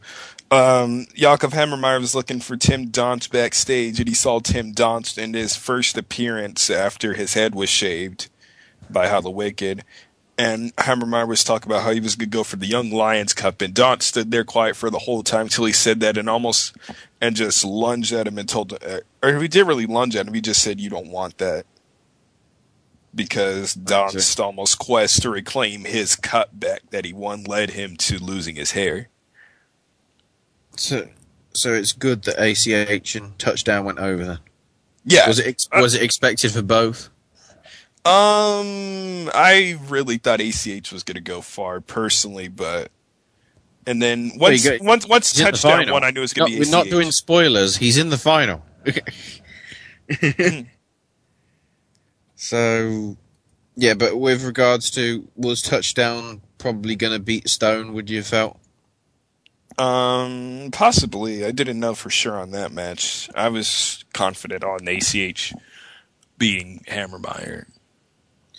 So then that led into the Sunday show, Ring of Wax, which started with the Batiri beating the sto- the Swarm and Soldier Ant, which makes Wink's dream team apparently Norton four. Yeah, Soldier Ant is, from what I've been reading about it, has just refused to team with to team with um, the two Gekido members that he's been forced to team with due to the Chikara metric system, and also what makes it worse is that he's forced to team with them in the upcoming King of Trios next month. That's why just the way that they're f- billing that they're already Norton four heading into it. That just makes me think they're going to go far in it. It's possible they could. because it's always like, oh, we've got a losing streak, and then all of a sudden they just win. Although, yeah, that's the whole like point with it is that, yeah, that's what I'm wondering. How's it going to be? Because Soldier Ant wants nothing to do with. I, can't, I forget which two he's teamed up with. It was, um, is it Combatant and Assailant? I think so. I'll have a quick look. But yeah, I know that they are certainly. Yeah, the whole idea is that they haven't been able to get on, which is understandable because of you know the who Geckos they are. expose hmm. the colony and Jigsaw and Quackenbush for who they are. and probably to an extent Kingston, but yeah, oh, yeah, oh, yeah, pretty much the Chikara, the the main Chikara Technicos. Soldier Ant's teaming up with Deviant and Combatant. No, there we go. So it's Deviant. They haven't revealed all of them, but they, the matches they have revealed is that 3.0 and Akuma will be taking on the Batiri, and the Swarm will be taking on Quack, Jig, and Toyota. Oh yeah, Quack inside, Quack and Saw Toyota. I don't know the shortened way of saying Yeah, uh, we'll, go, we'll go through them probably. Well, those are only two of the first round matches that are confirmed. The other one's still yet to be arranged, I'm guessing. Along with everything, so we'll probably talk about that over the upcoming weeks. Uh, other ones from the Ring of Wax, Ring of Wax show, sorry. Uh, Tim Donst beats Saturn. Uh, Saturnine. Saturnine. There you go. There, here you go, Sandro. First name I've got wrong. Bang. uh, apparently, the match was called a massacre. So this is probably very one-sided. Oh yeah, he's beating up on a masked woman who who's good in her own right, but uh, with the state of mind Tim Donst has been in for the past couple months, he's yeah, he probably got down to business there. the mysterious and handsome stranger get another win by beating Lancelot Bravado, which is is that a signature move of the guy that you think it is? Spinning Which too hard? uh, nah, that's I don't know. He's just using moves. Really, nothing. I don't know that much about Peck slash Evans moveset, and even the stuff I have seen, that's nothing. off of that, even though, yeah, nothing that I would know. Yeah. That he's known Uh, then 17 and Shard beating Quackenbush and Jigsaw via Quack getting DQ'd for excessive violence after hitting 17 with three or four Quacken drivers. Would have been, I believe it's all four. Yeah, he hit him with all four Quacken drivers. And then Jigsaw basically said if violence was necessary, and Quack just basically wasn't happy. So it looks like the uh, Gekido have w- succeeded. Not in that they wanted to take down the company, but make everybody look differently at their heroes. Because, you know, Quackenbush is the, one of the faces of the company, and he just lost it. Which is an interesting. That's what I'm thinking could be involved with the match that's been around. You know, we just said that the uh, Gekido and Soldier Ant teaming up to take on Jigsaw and Quackenbush and Toyota. I'm thinking that's going to be a factor there, which is why they'll go on to the quarterfinals. Uh, yeah. Can you see my point there, Randy? Yeah. As I say, we won't be able to give proper details on it until we see it, which should be soon. Then they had, after the intermission, Cannon and Corbin beating Ultramantis Black and Frightmare with slow motion. What the? Oh, yeah. Slow motion? Well, yeah, Darin Corbin does a slow motion act, and pretty much every match he's been in in Chikara, or just about, it's something that yeah he uses. It's kind of funny to see. It's it's still a funny act when he does it, but it's kind of more funny to see who he's doing it with. Like at last year's King of Trios, he did that. Um, with, he did that with Great Sasuke. Then we had Eddie Kingston beating Harlem Bravado, which is set. The crowd was set to be really into the match, which I guess is good. Obviously non-title as well. Then we had the Colony and 3.0 beat Fist, Sugar Dunkerton and Ophidian. And it says, I heard there was a grenade sighting. Do I need to be filled in on what this grenade is? Yes, the grenade is something that Chuck Taylor uses an invisible grenade he throws in the ring, and they pretty much pretend that it's a grenade. Oh, And, uh, they that's a pretend little, to it's do a little a comedy proper- act, yeah. Oh, nice. That's why some people kind of don't like Chikara because they do tend to break out comedy stuff like this. Not all the time, but like They do serious stuff like people getting. They do serious stuff like people getting hit with Quacken drivers repeatedly. Yeah, it's and still- they yeah, do there's still- stuff like they just do stuff like slow motion and grenade. That's different. And then in the finale and the Young Lions Cup final, Mr. Touchdown beats ACH. Oh fuck! Now, Yeah. I, I remember when uh, Sandro posted, I was like, "Fuck, I want ACH to win." But I do like Mister Touchdown nonetheless. He is a character, and it and uh, last year the Young Lions Cup was won by Tadasuke from Osaka Pro, who never defended it in America, not once, because he wrestles mostly in Japan. So the Young Lions Cup is like a title that you have to defend then. Yes. It's a title, the Young Lions Cup tournament, which they have, is for anybody who is, at first it was for anybody who had less than 50 professional wrestling matches. Now it's for anybody who is 25 and under. Okay.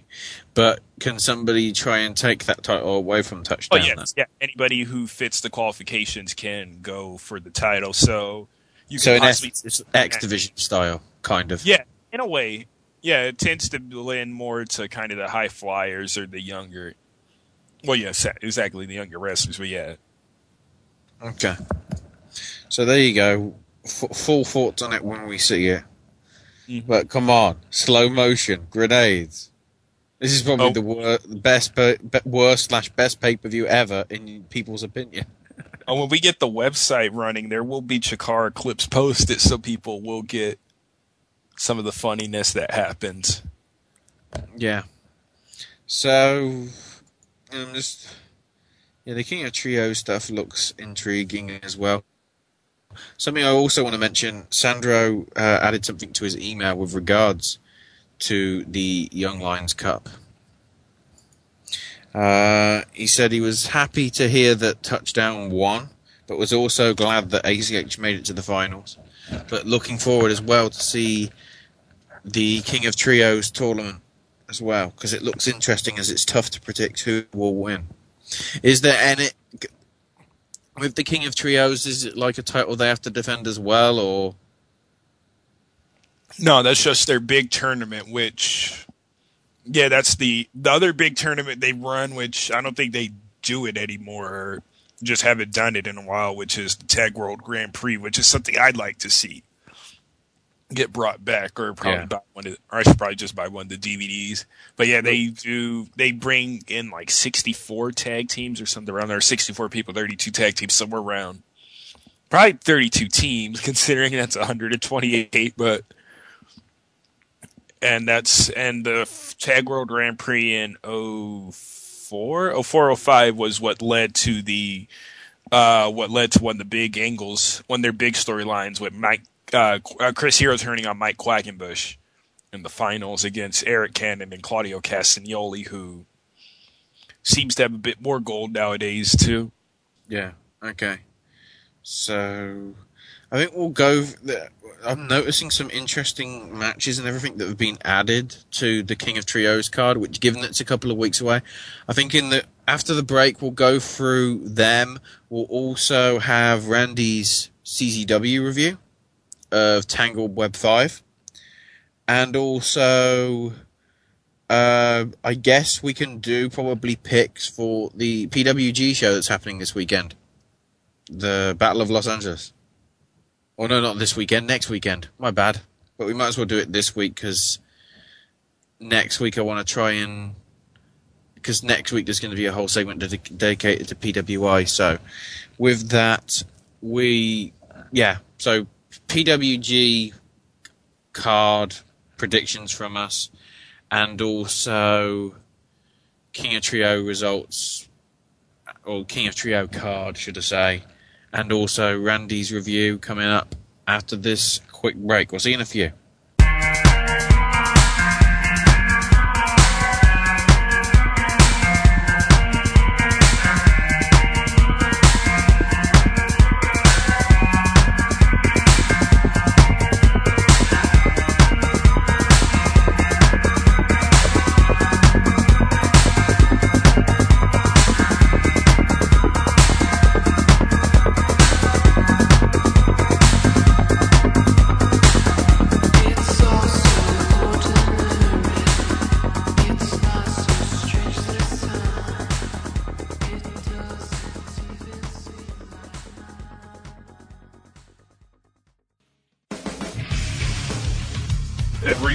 Thursday, the SNS Radio Network gets in the ring and starts running the ropes.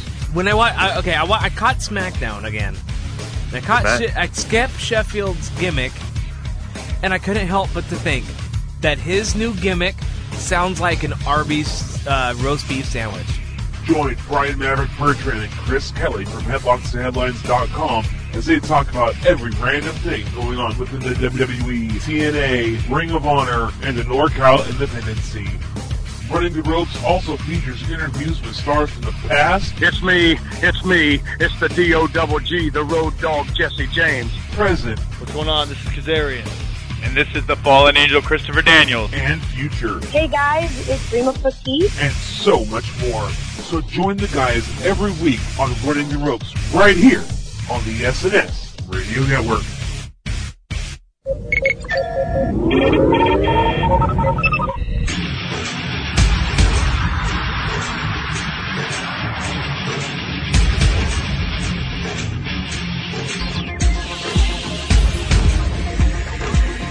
Hey, wrestling fans. Do you want a break from the day-to-day ins and outs of the WWE, TNA, and Ring of Honor? Do you like talk radio that pulls no punches? And do you like your sci-fi and fantasy? Well, tune in to the Elite Force podcast each and every midweek with Chuck W. And each weekend with William Walkie Walker and Mindwipe. Exclusively on the SNS Radio Network and the Chris Jones Gaming Network. Yeah.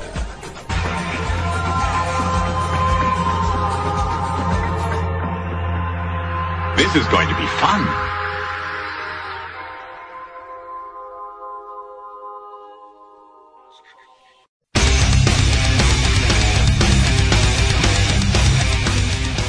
What is up, my SNS peeps? You know who this is.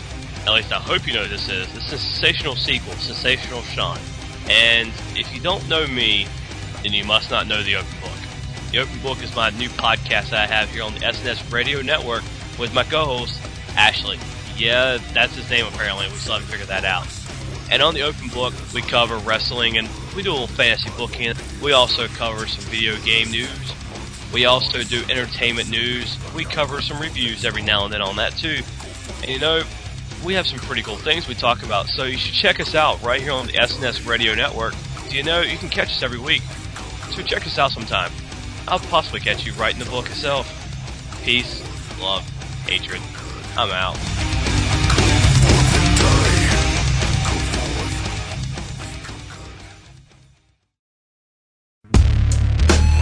Raising levels, Jim. Flight 704321, red 4. Green expanding to 1. Moving levels up at 7 decimal 8. Moving 2 point liters down. All systems go, red lights are off. Greens are showing. Coming through. Level shifting, get swift on analog sounds, pounds of rock guitars, microchips, incredible antibiotic medicine. Better, than Octo, although created by the master genius. You've seen this when I take your mind out to Venus. Hello, welcome back to the final part of the whole indie show with Randy and Ashley, myself.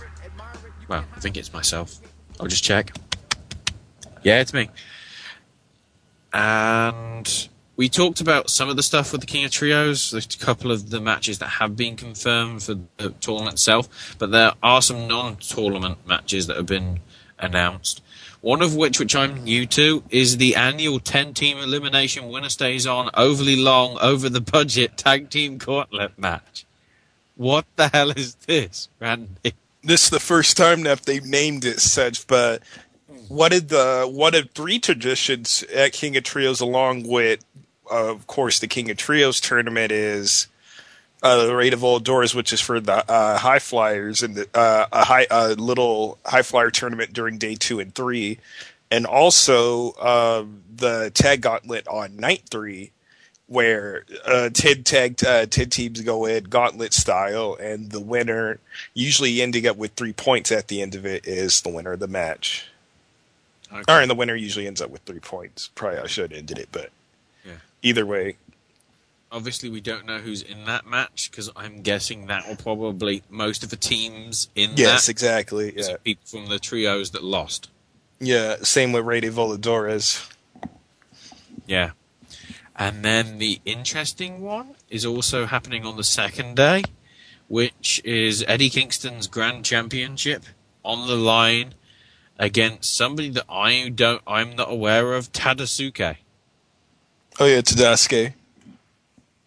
Tadasuke. Yeah, the one who won Young Lions Cup. Oh, last year. Yeah. Ah, okay. So he cashed, he cashes it in within his first match. No, he didn't defend it at all. You Oh, keep the so they cup. they you stripped keep him of it? yeah. Yes, you keep the cup until the next tournament or until you lose it. Yeah. Okay.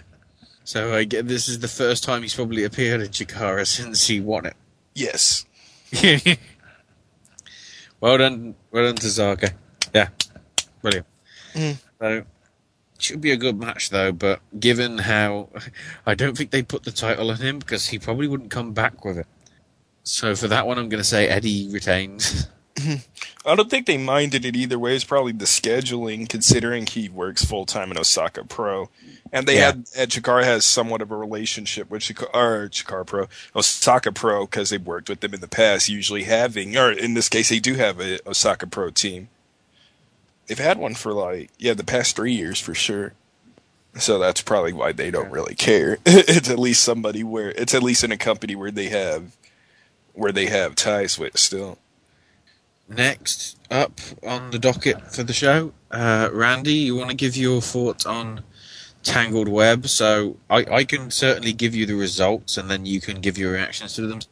So we started with the pre-show. I did not see the pre-show, sadly, so Okay, so- none of this will matter. I'll have a quick go through this then, just as what I can see with the results. Core defeated Ryan Slater, which was Slater's first match back after Tournament of Death, but Core 1. Then there was the Campaign for a Better Combat Zone, which is Mr. Tofiga and Alexander James beating Rory Mondo and Latin Dragon, where apparently power was partially lost in the arena. I think this was a, because apparently, by the looks of this, the campaign took advantage of this. So by the looks of it, they've worked it. yeah. It's kind of, oh look, the power's out. Oh look, they're on the floor. Pin them. That kind of Mhm. And then the vice president, Maven Bentley, addressed the crowd, was interrupted by Joe Gacy, and demanded opportunities apparently from what happened at the last pay per view, or the last few shows anyway. But uh, Maven denied them, and Joe Gacy said it was the la- wouldn't be the last that you see of him. And then Joker and Masada were brought out for an interview, except they both stared each other down. So that was your pre-show. So then main show, we'll start off with Shane Strickland defeating Rick Swan. Yes, Shane Strickland and Rick Swan. This is a match, as I mentioned previously, how both men are very similar in style, and this was and this was not lost on my part either. As the commentators were bringing up this fact, almost in a way, uh, Shane Strickland, a younger version of Rich Swann, even though Rich Swann is still fairly young himself. Uh, the, uh, uh, mirror images in this match is Shane Strickland getting the surprise victory here with a 450 splash which is interesting because Rich Swann is known for a standing 450. And then Rich Swann not really too happy at, about losing the match, uh, giving a bit of a forceful handshake there, almost like that cut scene in WWE 12 that gets overused time and time again. Oh, those good old cutscenes that are just used to everybody. Use it. Yeah, use it. in the universe. Yeah. Next up, the, the I think it was the yeah the state of the combat zone address from Drew Gulak. There was apparently toilet paper and air horns and stuff, and a new person joined the campaign. Yes, Kimberly, former Kimberly, former manager of Akuma and the Runaways, is now joined up with the Foundation for a Better Combat Zone, which gives her something to do because she had it done. Because she was pretty much left with uh, she was pretty much left without anything after the after Joe Gacy and Ryan Slater broke up as the Yeah. Runaways. think yeah she had wrestled maybe I believe in a match or two, but this gives her this gives her something to do and should be an interesting added feature to the campaign for a combat zone, which is really stalled after his loss at Proving Grounds. But we'll see if they rise up or just continue to kind of be in the same spot. After this announcement was made, Greg Excellent challenged Drew to a match, which interesting match by the looks of it. Kimberly did get involved.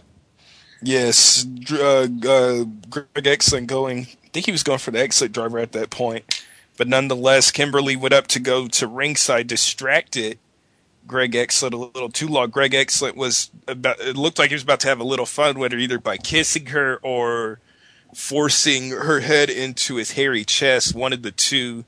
If, uh, either way, it was going to be embarrassing for Kimberly. He would not do this as Gulak would either later get on the Gulak, which is uh, Dragon Sleeper, and made Greg Excellent tap out for the victory.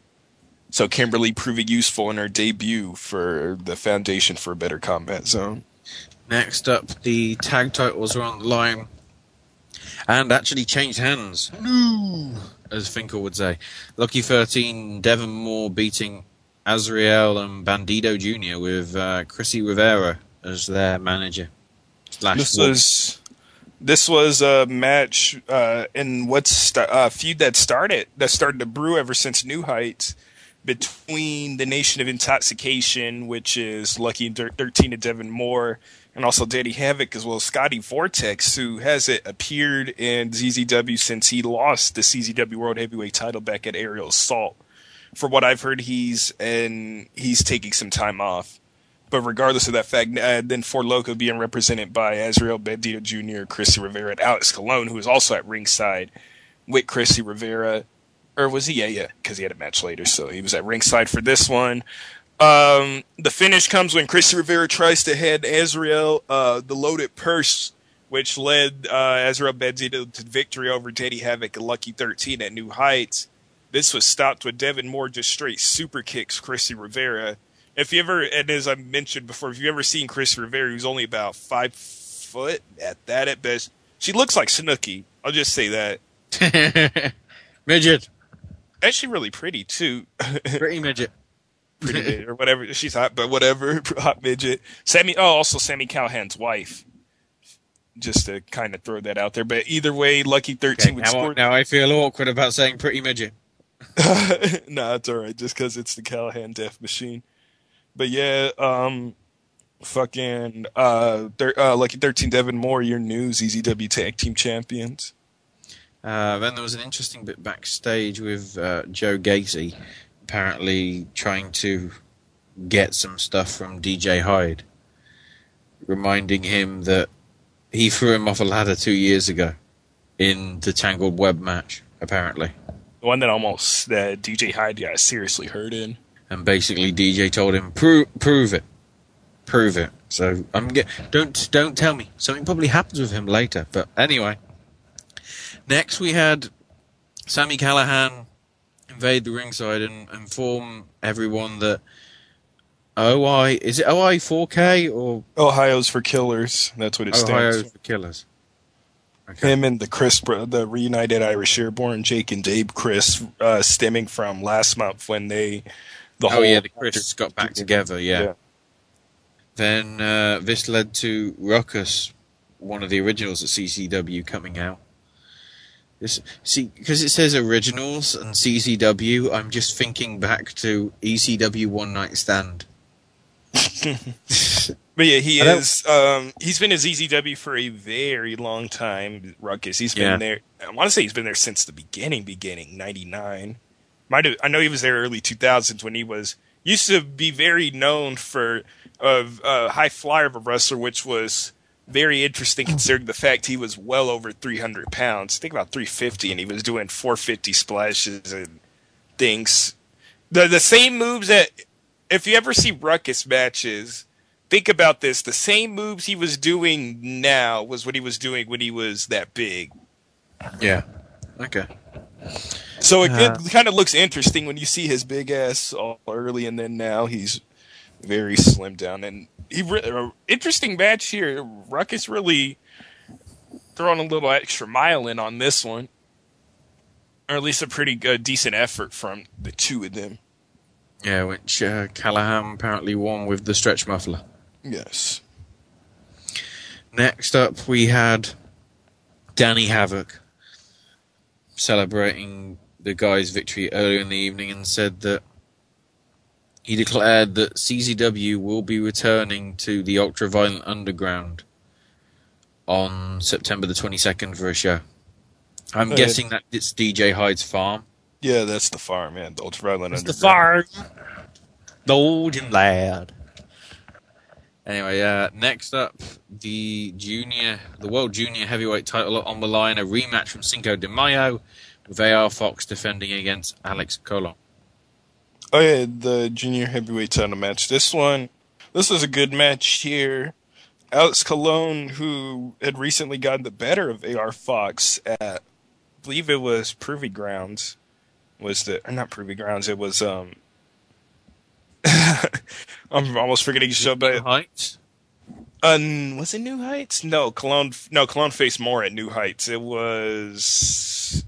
I'm, I want to say. I almost want to say Proving Grounds because I want to. It was either Proving Grounds or Cinco de Mayo, but Cinco de Mayo is where this is the rematch from Cinco. de Oh, oh, there we go. Cinco de Mayo. Then when he got the victory.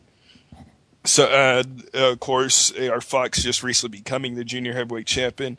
Good back and forth match here. AR Fox uh, eventually would win this, getting after Alex Colon went to get a chair. Devon Moore coming back to take the chair from Alex Colon, making sure he doesn't cheat to win like he did against uh, against Devon Moore back at New Heights. AR Fox wasn't able to hit the Lo Mein Pain for the victory.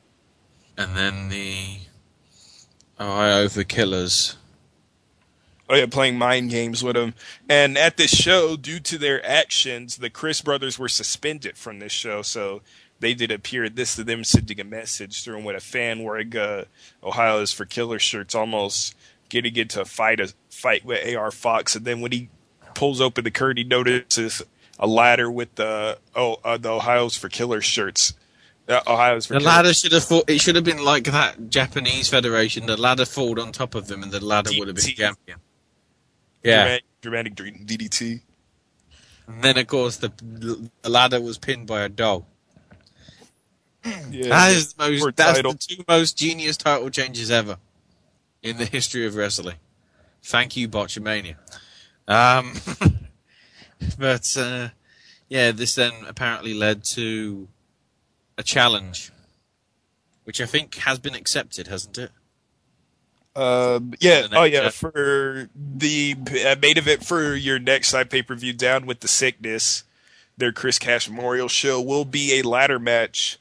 AR Fox uh, putting his junior heavyweight title on the line, and Dave Crist putting on his Wired, the CZW Wired television title on the line in the ladder match.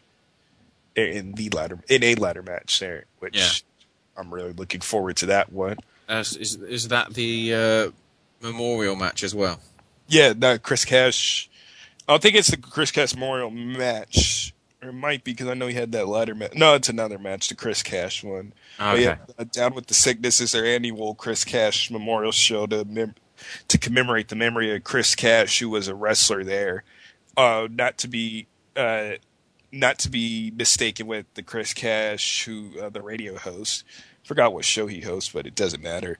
Either way, um, uh, that uh, the Chris Cash for CZW sadly died in a motorcycle accident back in 2005, and ever since they've been holding this show in his honor, with the name "Down with the Sickness" coming from his theme song "Down with the Sickness" by Disturbed. Uh, next up, arguably co-main event, the World Heavyweight Championship on the line between Masada and Joker, which really got out of hand. Yeah, this match was due to the reputation of both men. This was already going to be a brawl to begin with, and that's pretty. It pretty much stayed a brawl for the rest of the match. Of course, ending in a double countout, and then Joker just going wild as ever. Both of them just could not be. It was hard to take care of them. Just pretty wild brawl to set up for a future, more than likely a future match between the two. And of course, because of Joker's actions in this, he suspended from the next show. down for the- Well, when you attack the fans and also take the referee and throw him in a ring post, you would get suspended. Yeah. Then again, it does mean that at the next show, apparently, it's Masada defending against the returning El Generico. Yo, that one's gonna be a good match. Olay, indeed. But, yeah. Oh, and then also Joker punched Maven in the jaw. Which, So, yeah. considering he's vice president, not brilliant. Yeah, part of the reason he got suspended too. That's why the Crist brothers got suspended because Jake hit him with the chair, and then the mm-hmm. fireball thrown by Dave's AR Fox. And then the main event, the feud, well, doesn't come to an end, as you'll find out, with DJ Hyde defending against Matt. Well, not defending, but taking on Matt Tremont in the Tangled Web Death Match. The Tangled Web match. This was. I liked the match. This was a pretty interesting match here. I really thought Tremont was going to win because with all this build up, it was. I felt like they were building up to Tremont finally to let his frustrations in, be able to beat the boss of CZW. Last, this was not the case, especially after a nasty looking spot where I believe DJ Hyde either choke slam, uh, he choke slammed. I believe he choke slammed Matt Tremont off the scaffolding they were in. It looked like he was supposed to go through a table, but he landed in the barbed wire really He went nasty. through. Literally- He went through the web. Yeah. Yeah, he was literally hanging there from the barbed wire, like just uh, a couple feet off the ground. Very And, uh, scary. to sit there for. He later much- returned back. Yeah, very much Sabu style. He duct taped rags to his wounds. Yeah, But, but, but all would be for not as DJ Hyde would, uh, Lariat would ultimately end. And then Gacy returns. Yeah, Joe Gacy assaulting Tremont with a chair to prove his point to DJ Hyde. DJ Hyde looking a bit pleased with that. This would lead to Masada Nation intoxication, storming the ringside area to clear house. And as DJ Hyde's just chilling there, happy at what he's done, Greg Excellent, who already used his second wish to make the Tangled Web match happen, uses his third and final wish. So Bet Tremont can get one last crack at the boss, one more shot at revenge, and that will be at the uh, September 22nd show that was announced earlier by Danny Havoc called Redemption at the Ultraviolent Underground in Townsend, Delaware. He's Which is take him down in his home farm. Yeah, which is interesting because if I'm not mistaken, Matt Tremont is from Jersey, and uh, they were at the Flyer Skate Zone in Voorhees, New Jersey. So he beat him up in his hometown. It seems like Tremont might do the same for uh, Hyde.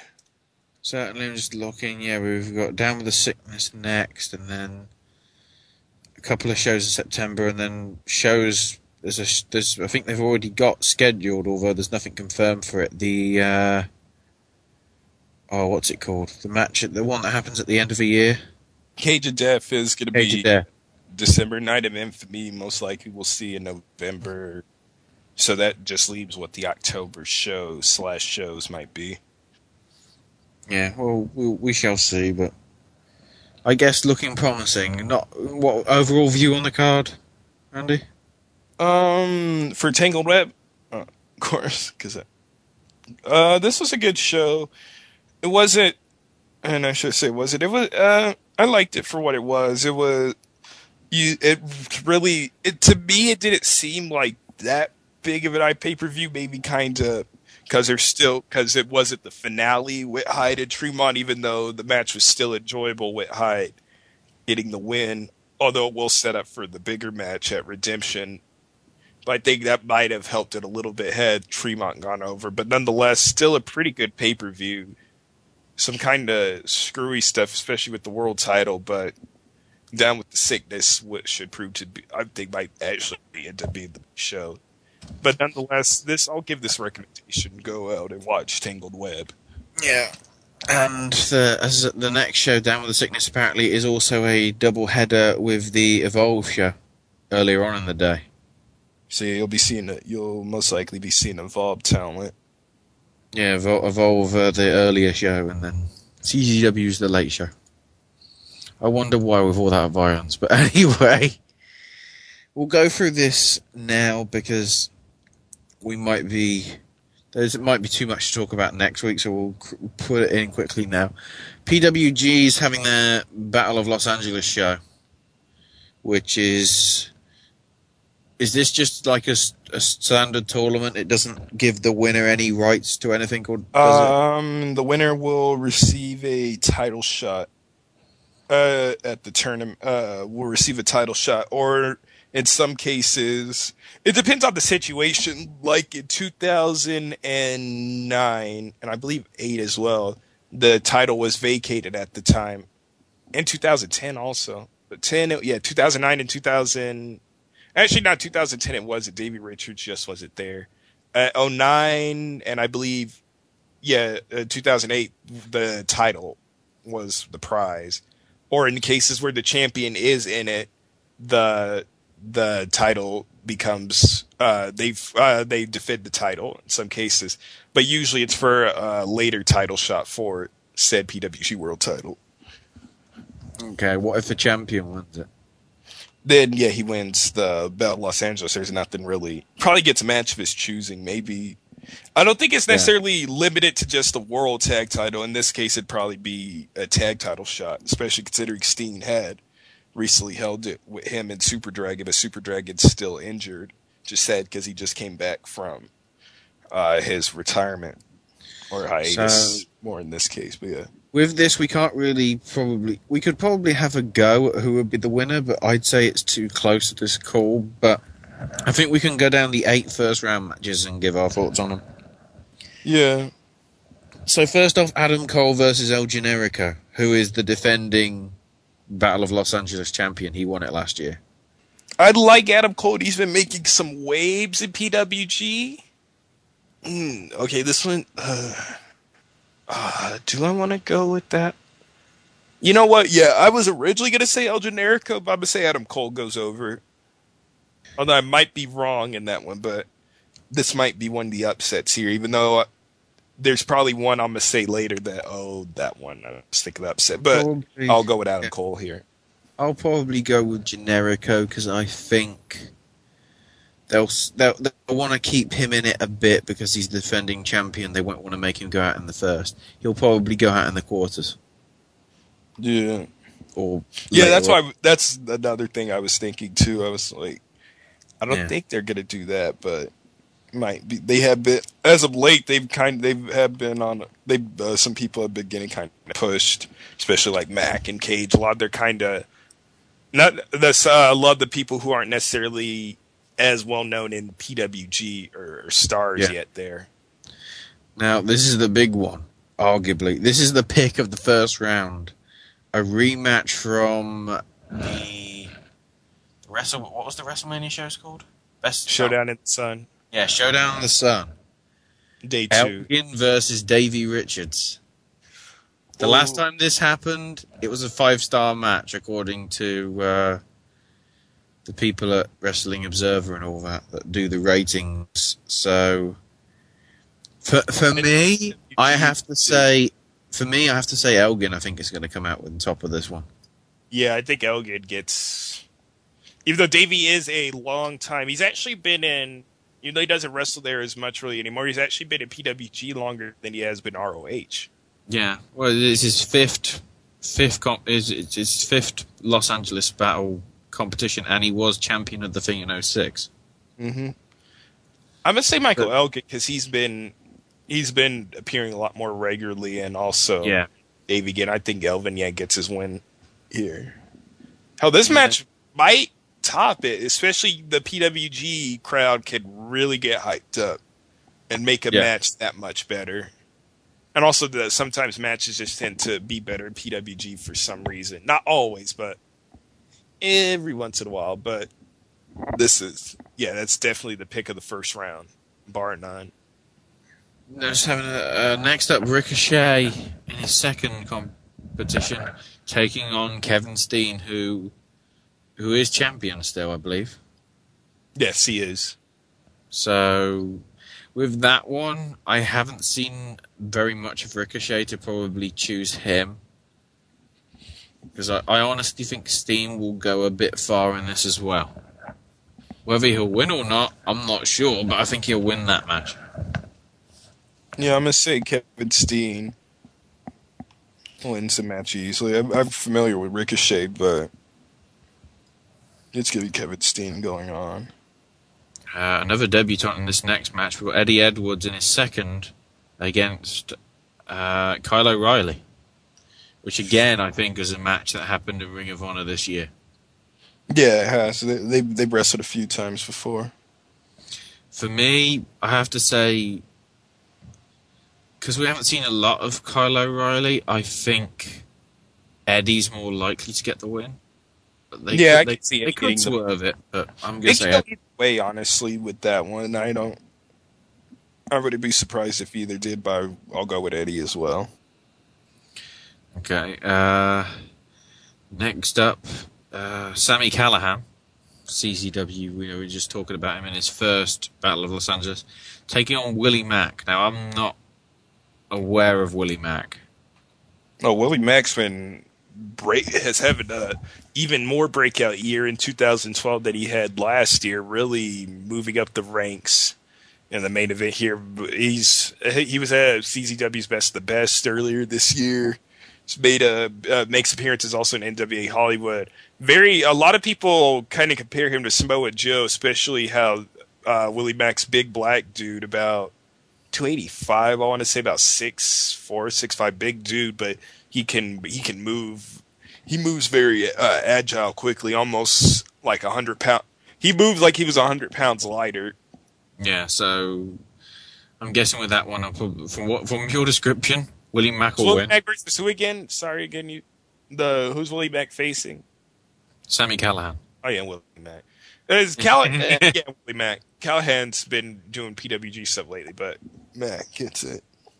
Yeah. Uh, n- oh, six match. TJ Perkins versus Joey Ryan. It's Joey Ryan, former champion of the event, and also I think he's co-owner of the thing, isn't he? Yeah, he owns uh, one of the PWG six or whoever the Better other- have his eighty-seven percent share.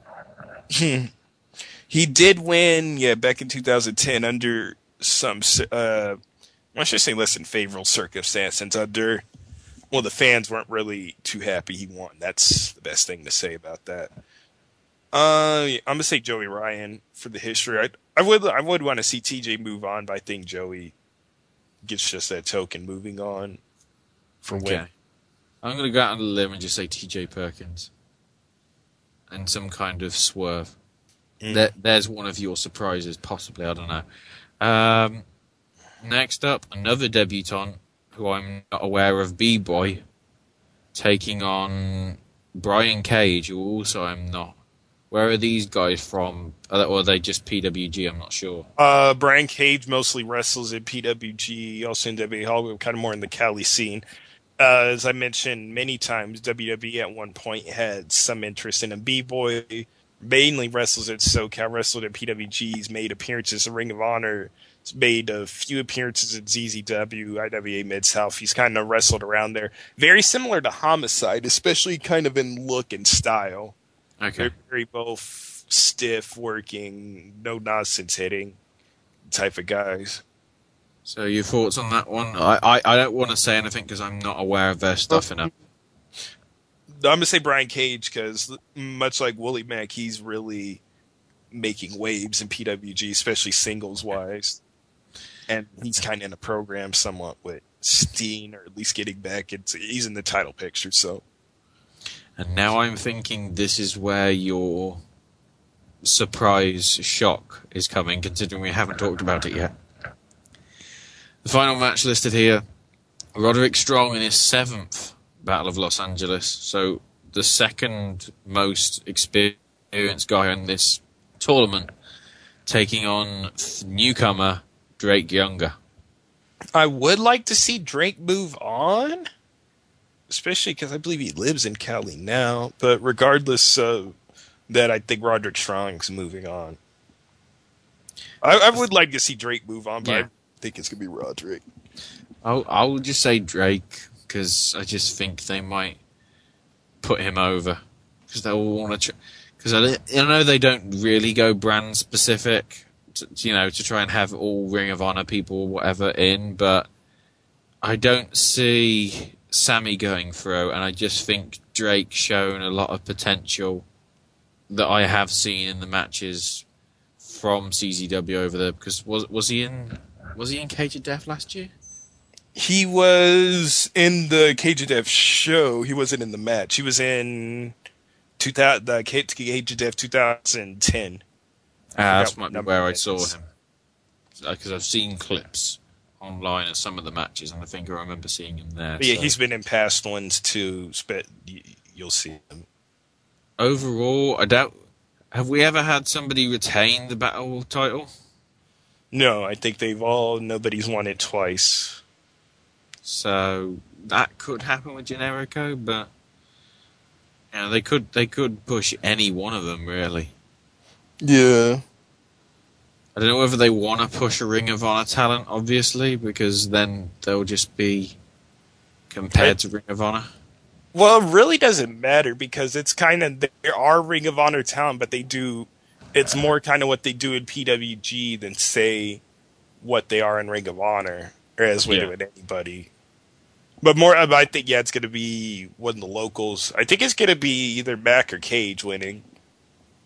I'm just thinking that Ryan won't go over because if he is doing something with Impact, which is more than likely, it's going to be dumb. But It won't necessarily stop him because the Young Bucks were still PWG Tag Champs when they, uh, when they were Generation Me.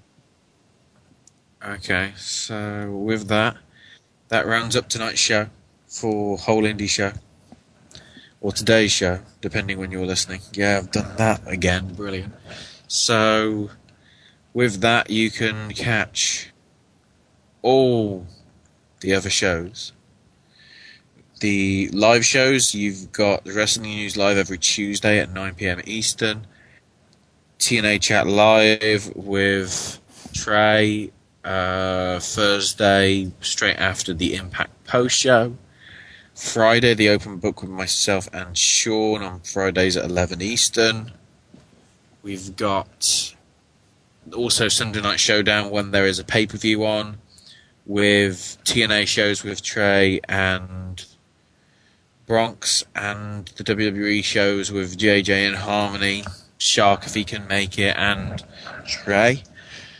And then podcast wise, we've got apart from us, we've got Beyond the Bell with Sean Beckerman, and the Running the Ropes with Crowley and Mav, and have I forgotten one? think yeah. Oh yeah, ELIT Force Podcast and their weekend edition. You can check that out too. The the what? The ELITE E Force Podcast and their weekend edition. You can check out Oh, as well. he's changed it. That's annoying. I thought I, you know, I was told if you said if you, I was told by a certain somebody from there that if you uh, called it a light again, then you might get a denial of service. I might.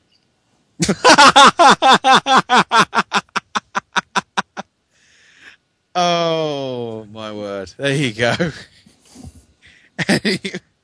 with that, if you want to get in touch with us with news and whatever, your thoughts on CZW or Ring of Honor, um, anything, contact us going by going to sns.twis at yahoo.com. That's sns.twis at yahoo.com. And for the first time in the since I think the the debut show that we did, we might as well plug our Twitters. I am Ash is my name UK, and Randy yours is. You can get on my Twitter. That's Ann, Ann at Rand McElp ninety one. That's R A N M C E L P ninety one. Just repeat that again for you one more time. That's R A N M C E L P ninety one. Rand McElp ninety one. Check it out. Follow me. I'll post shit on there. I'll post shit on the website. I'll post shit on my Facebook. I'll post shit everywhere. God damn it! But just follow doesn't it. mean actual shit, by the way. Of course not. I'm not going to post fecal matter onto my screen and then No, if you just want post that, a look for- look representation for of it. If you want that, just look for it virally on YouTube. Yes, I've seen that video. That's disgusting. I don't know which one, but I don't think I want to see it. I've seen Some woman. gross out. I. I vaguely remember hearing some story about some woman just taking a dump in Walmart. Quite literally. That's probably more of a regular occurrence, but nonetheless,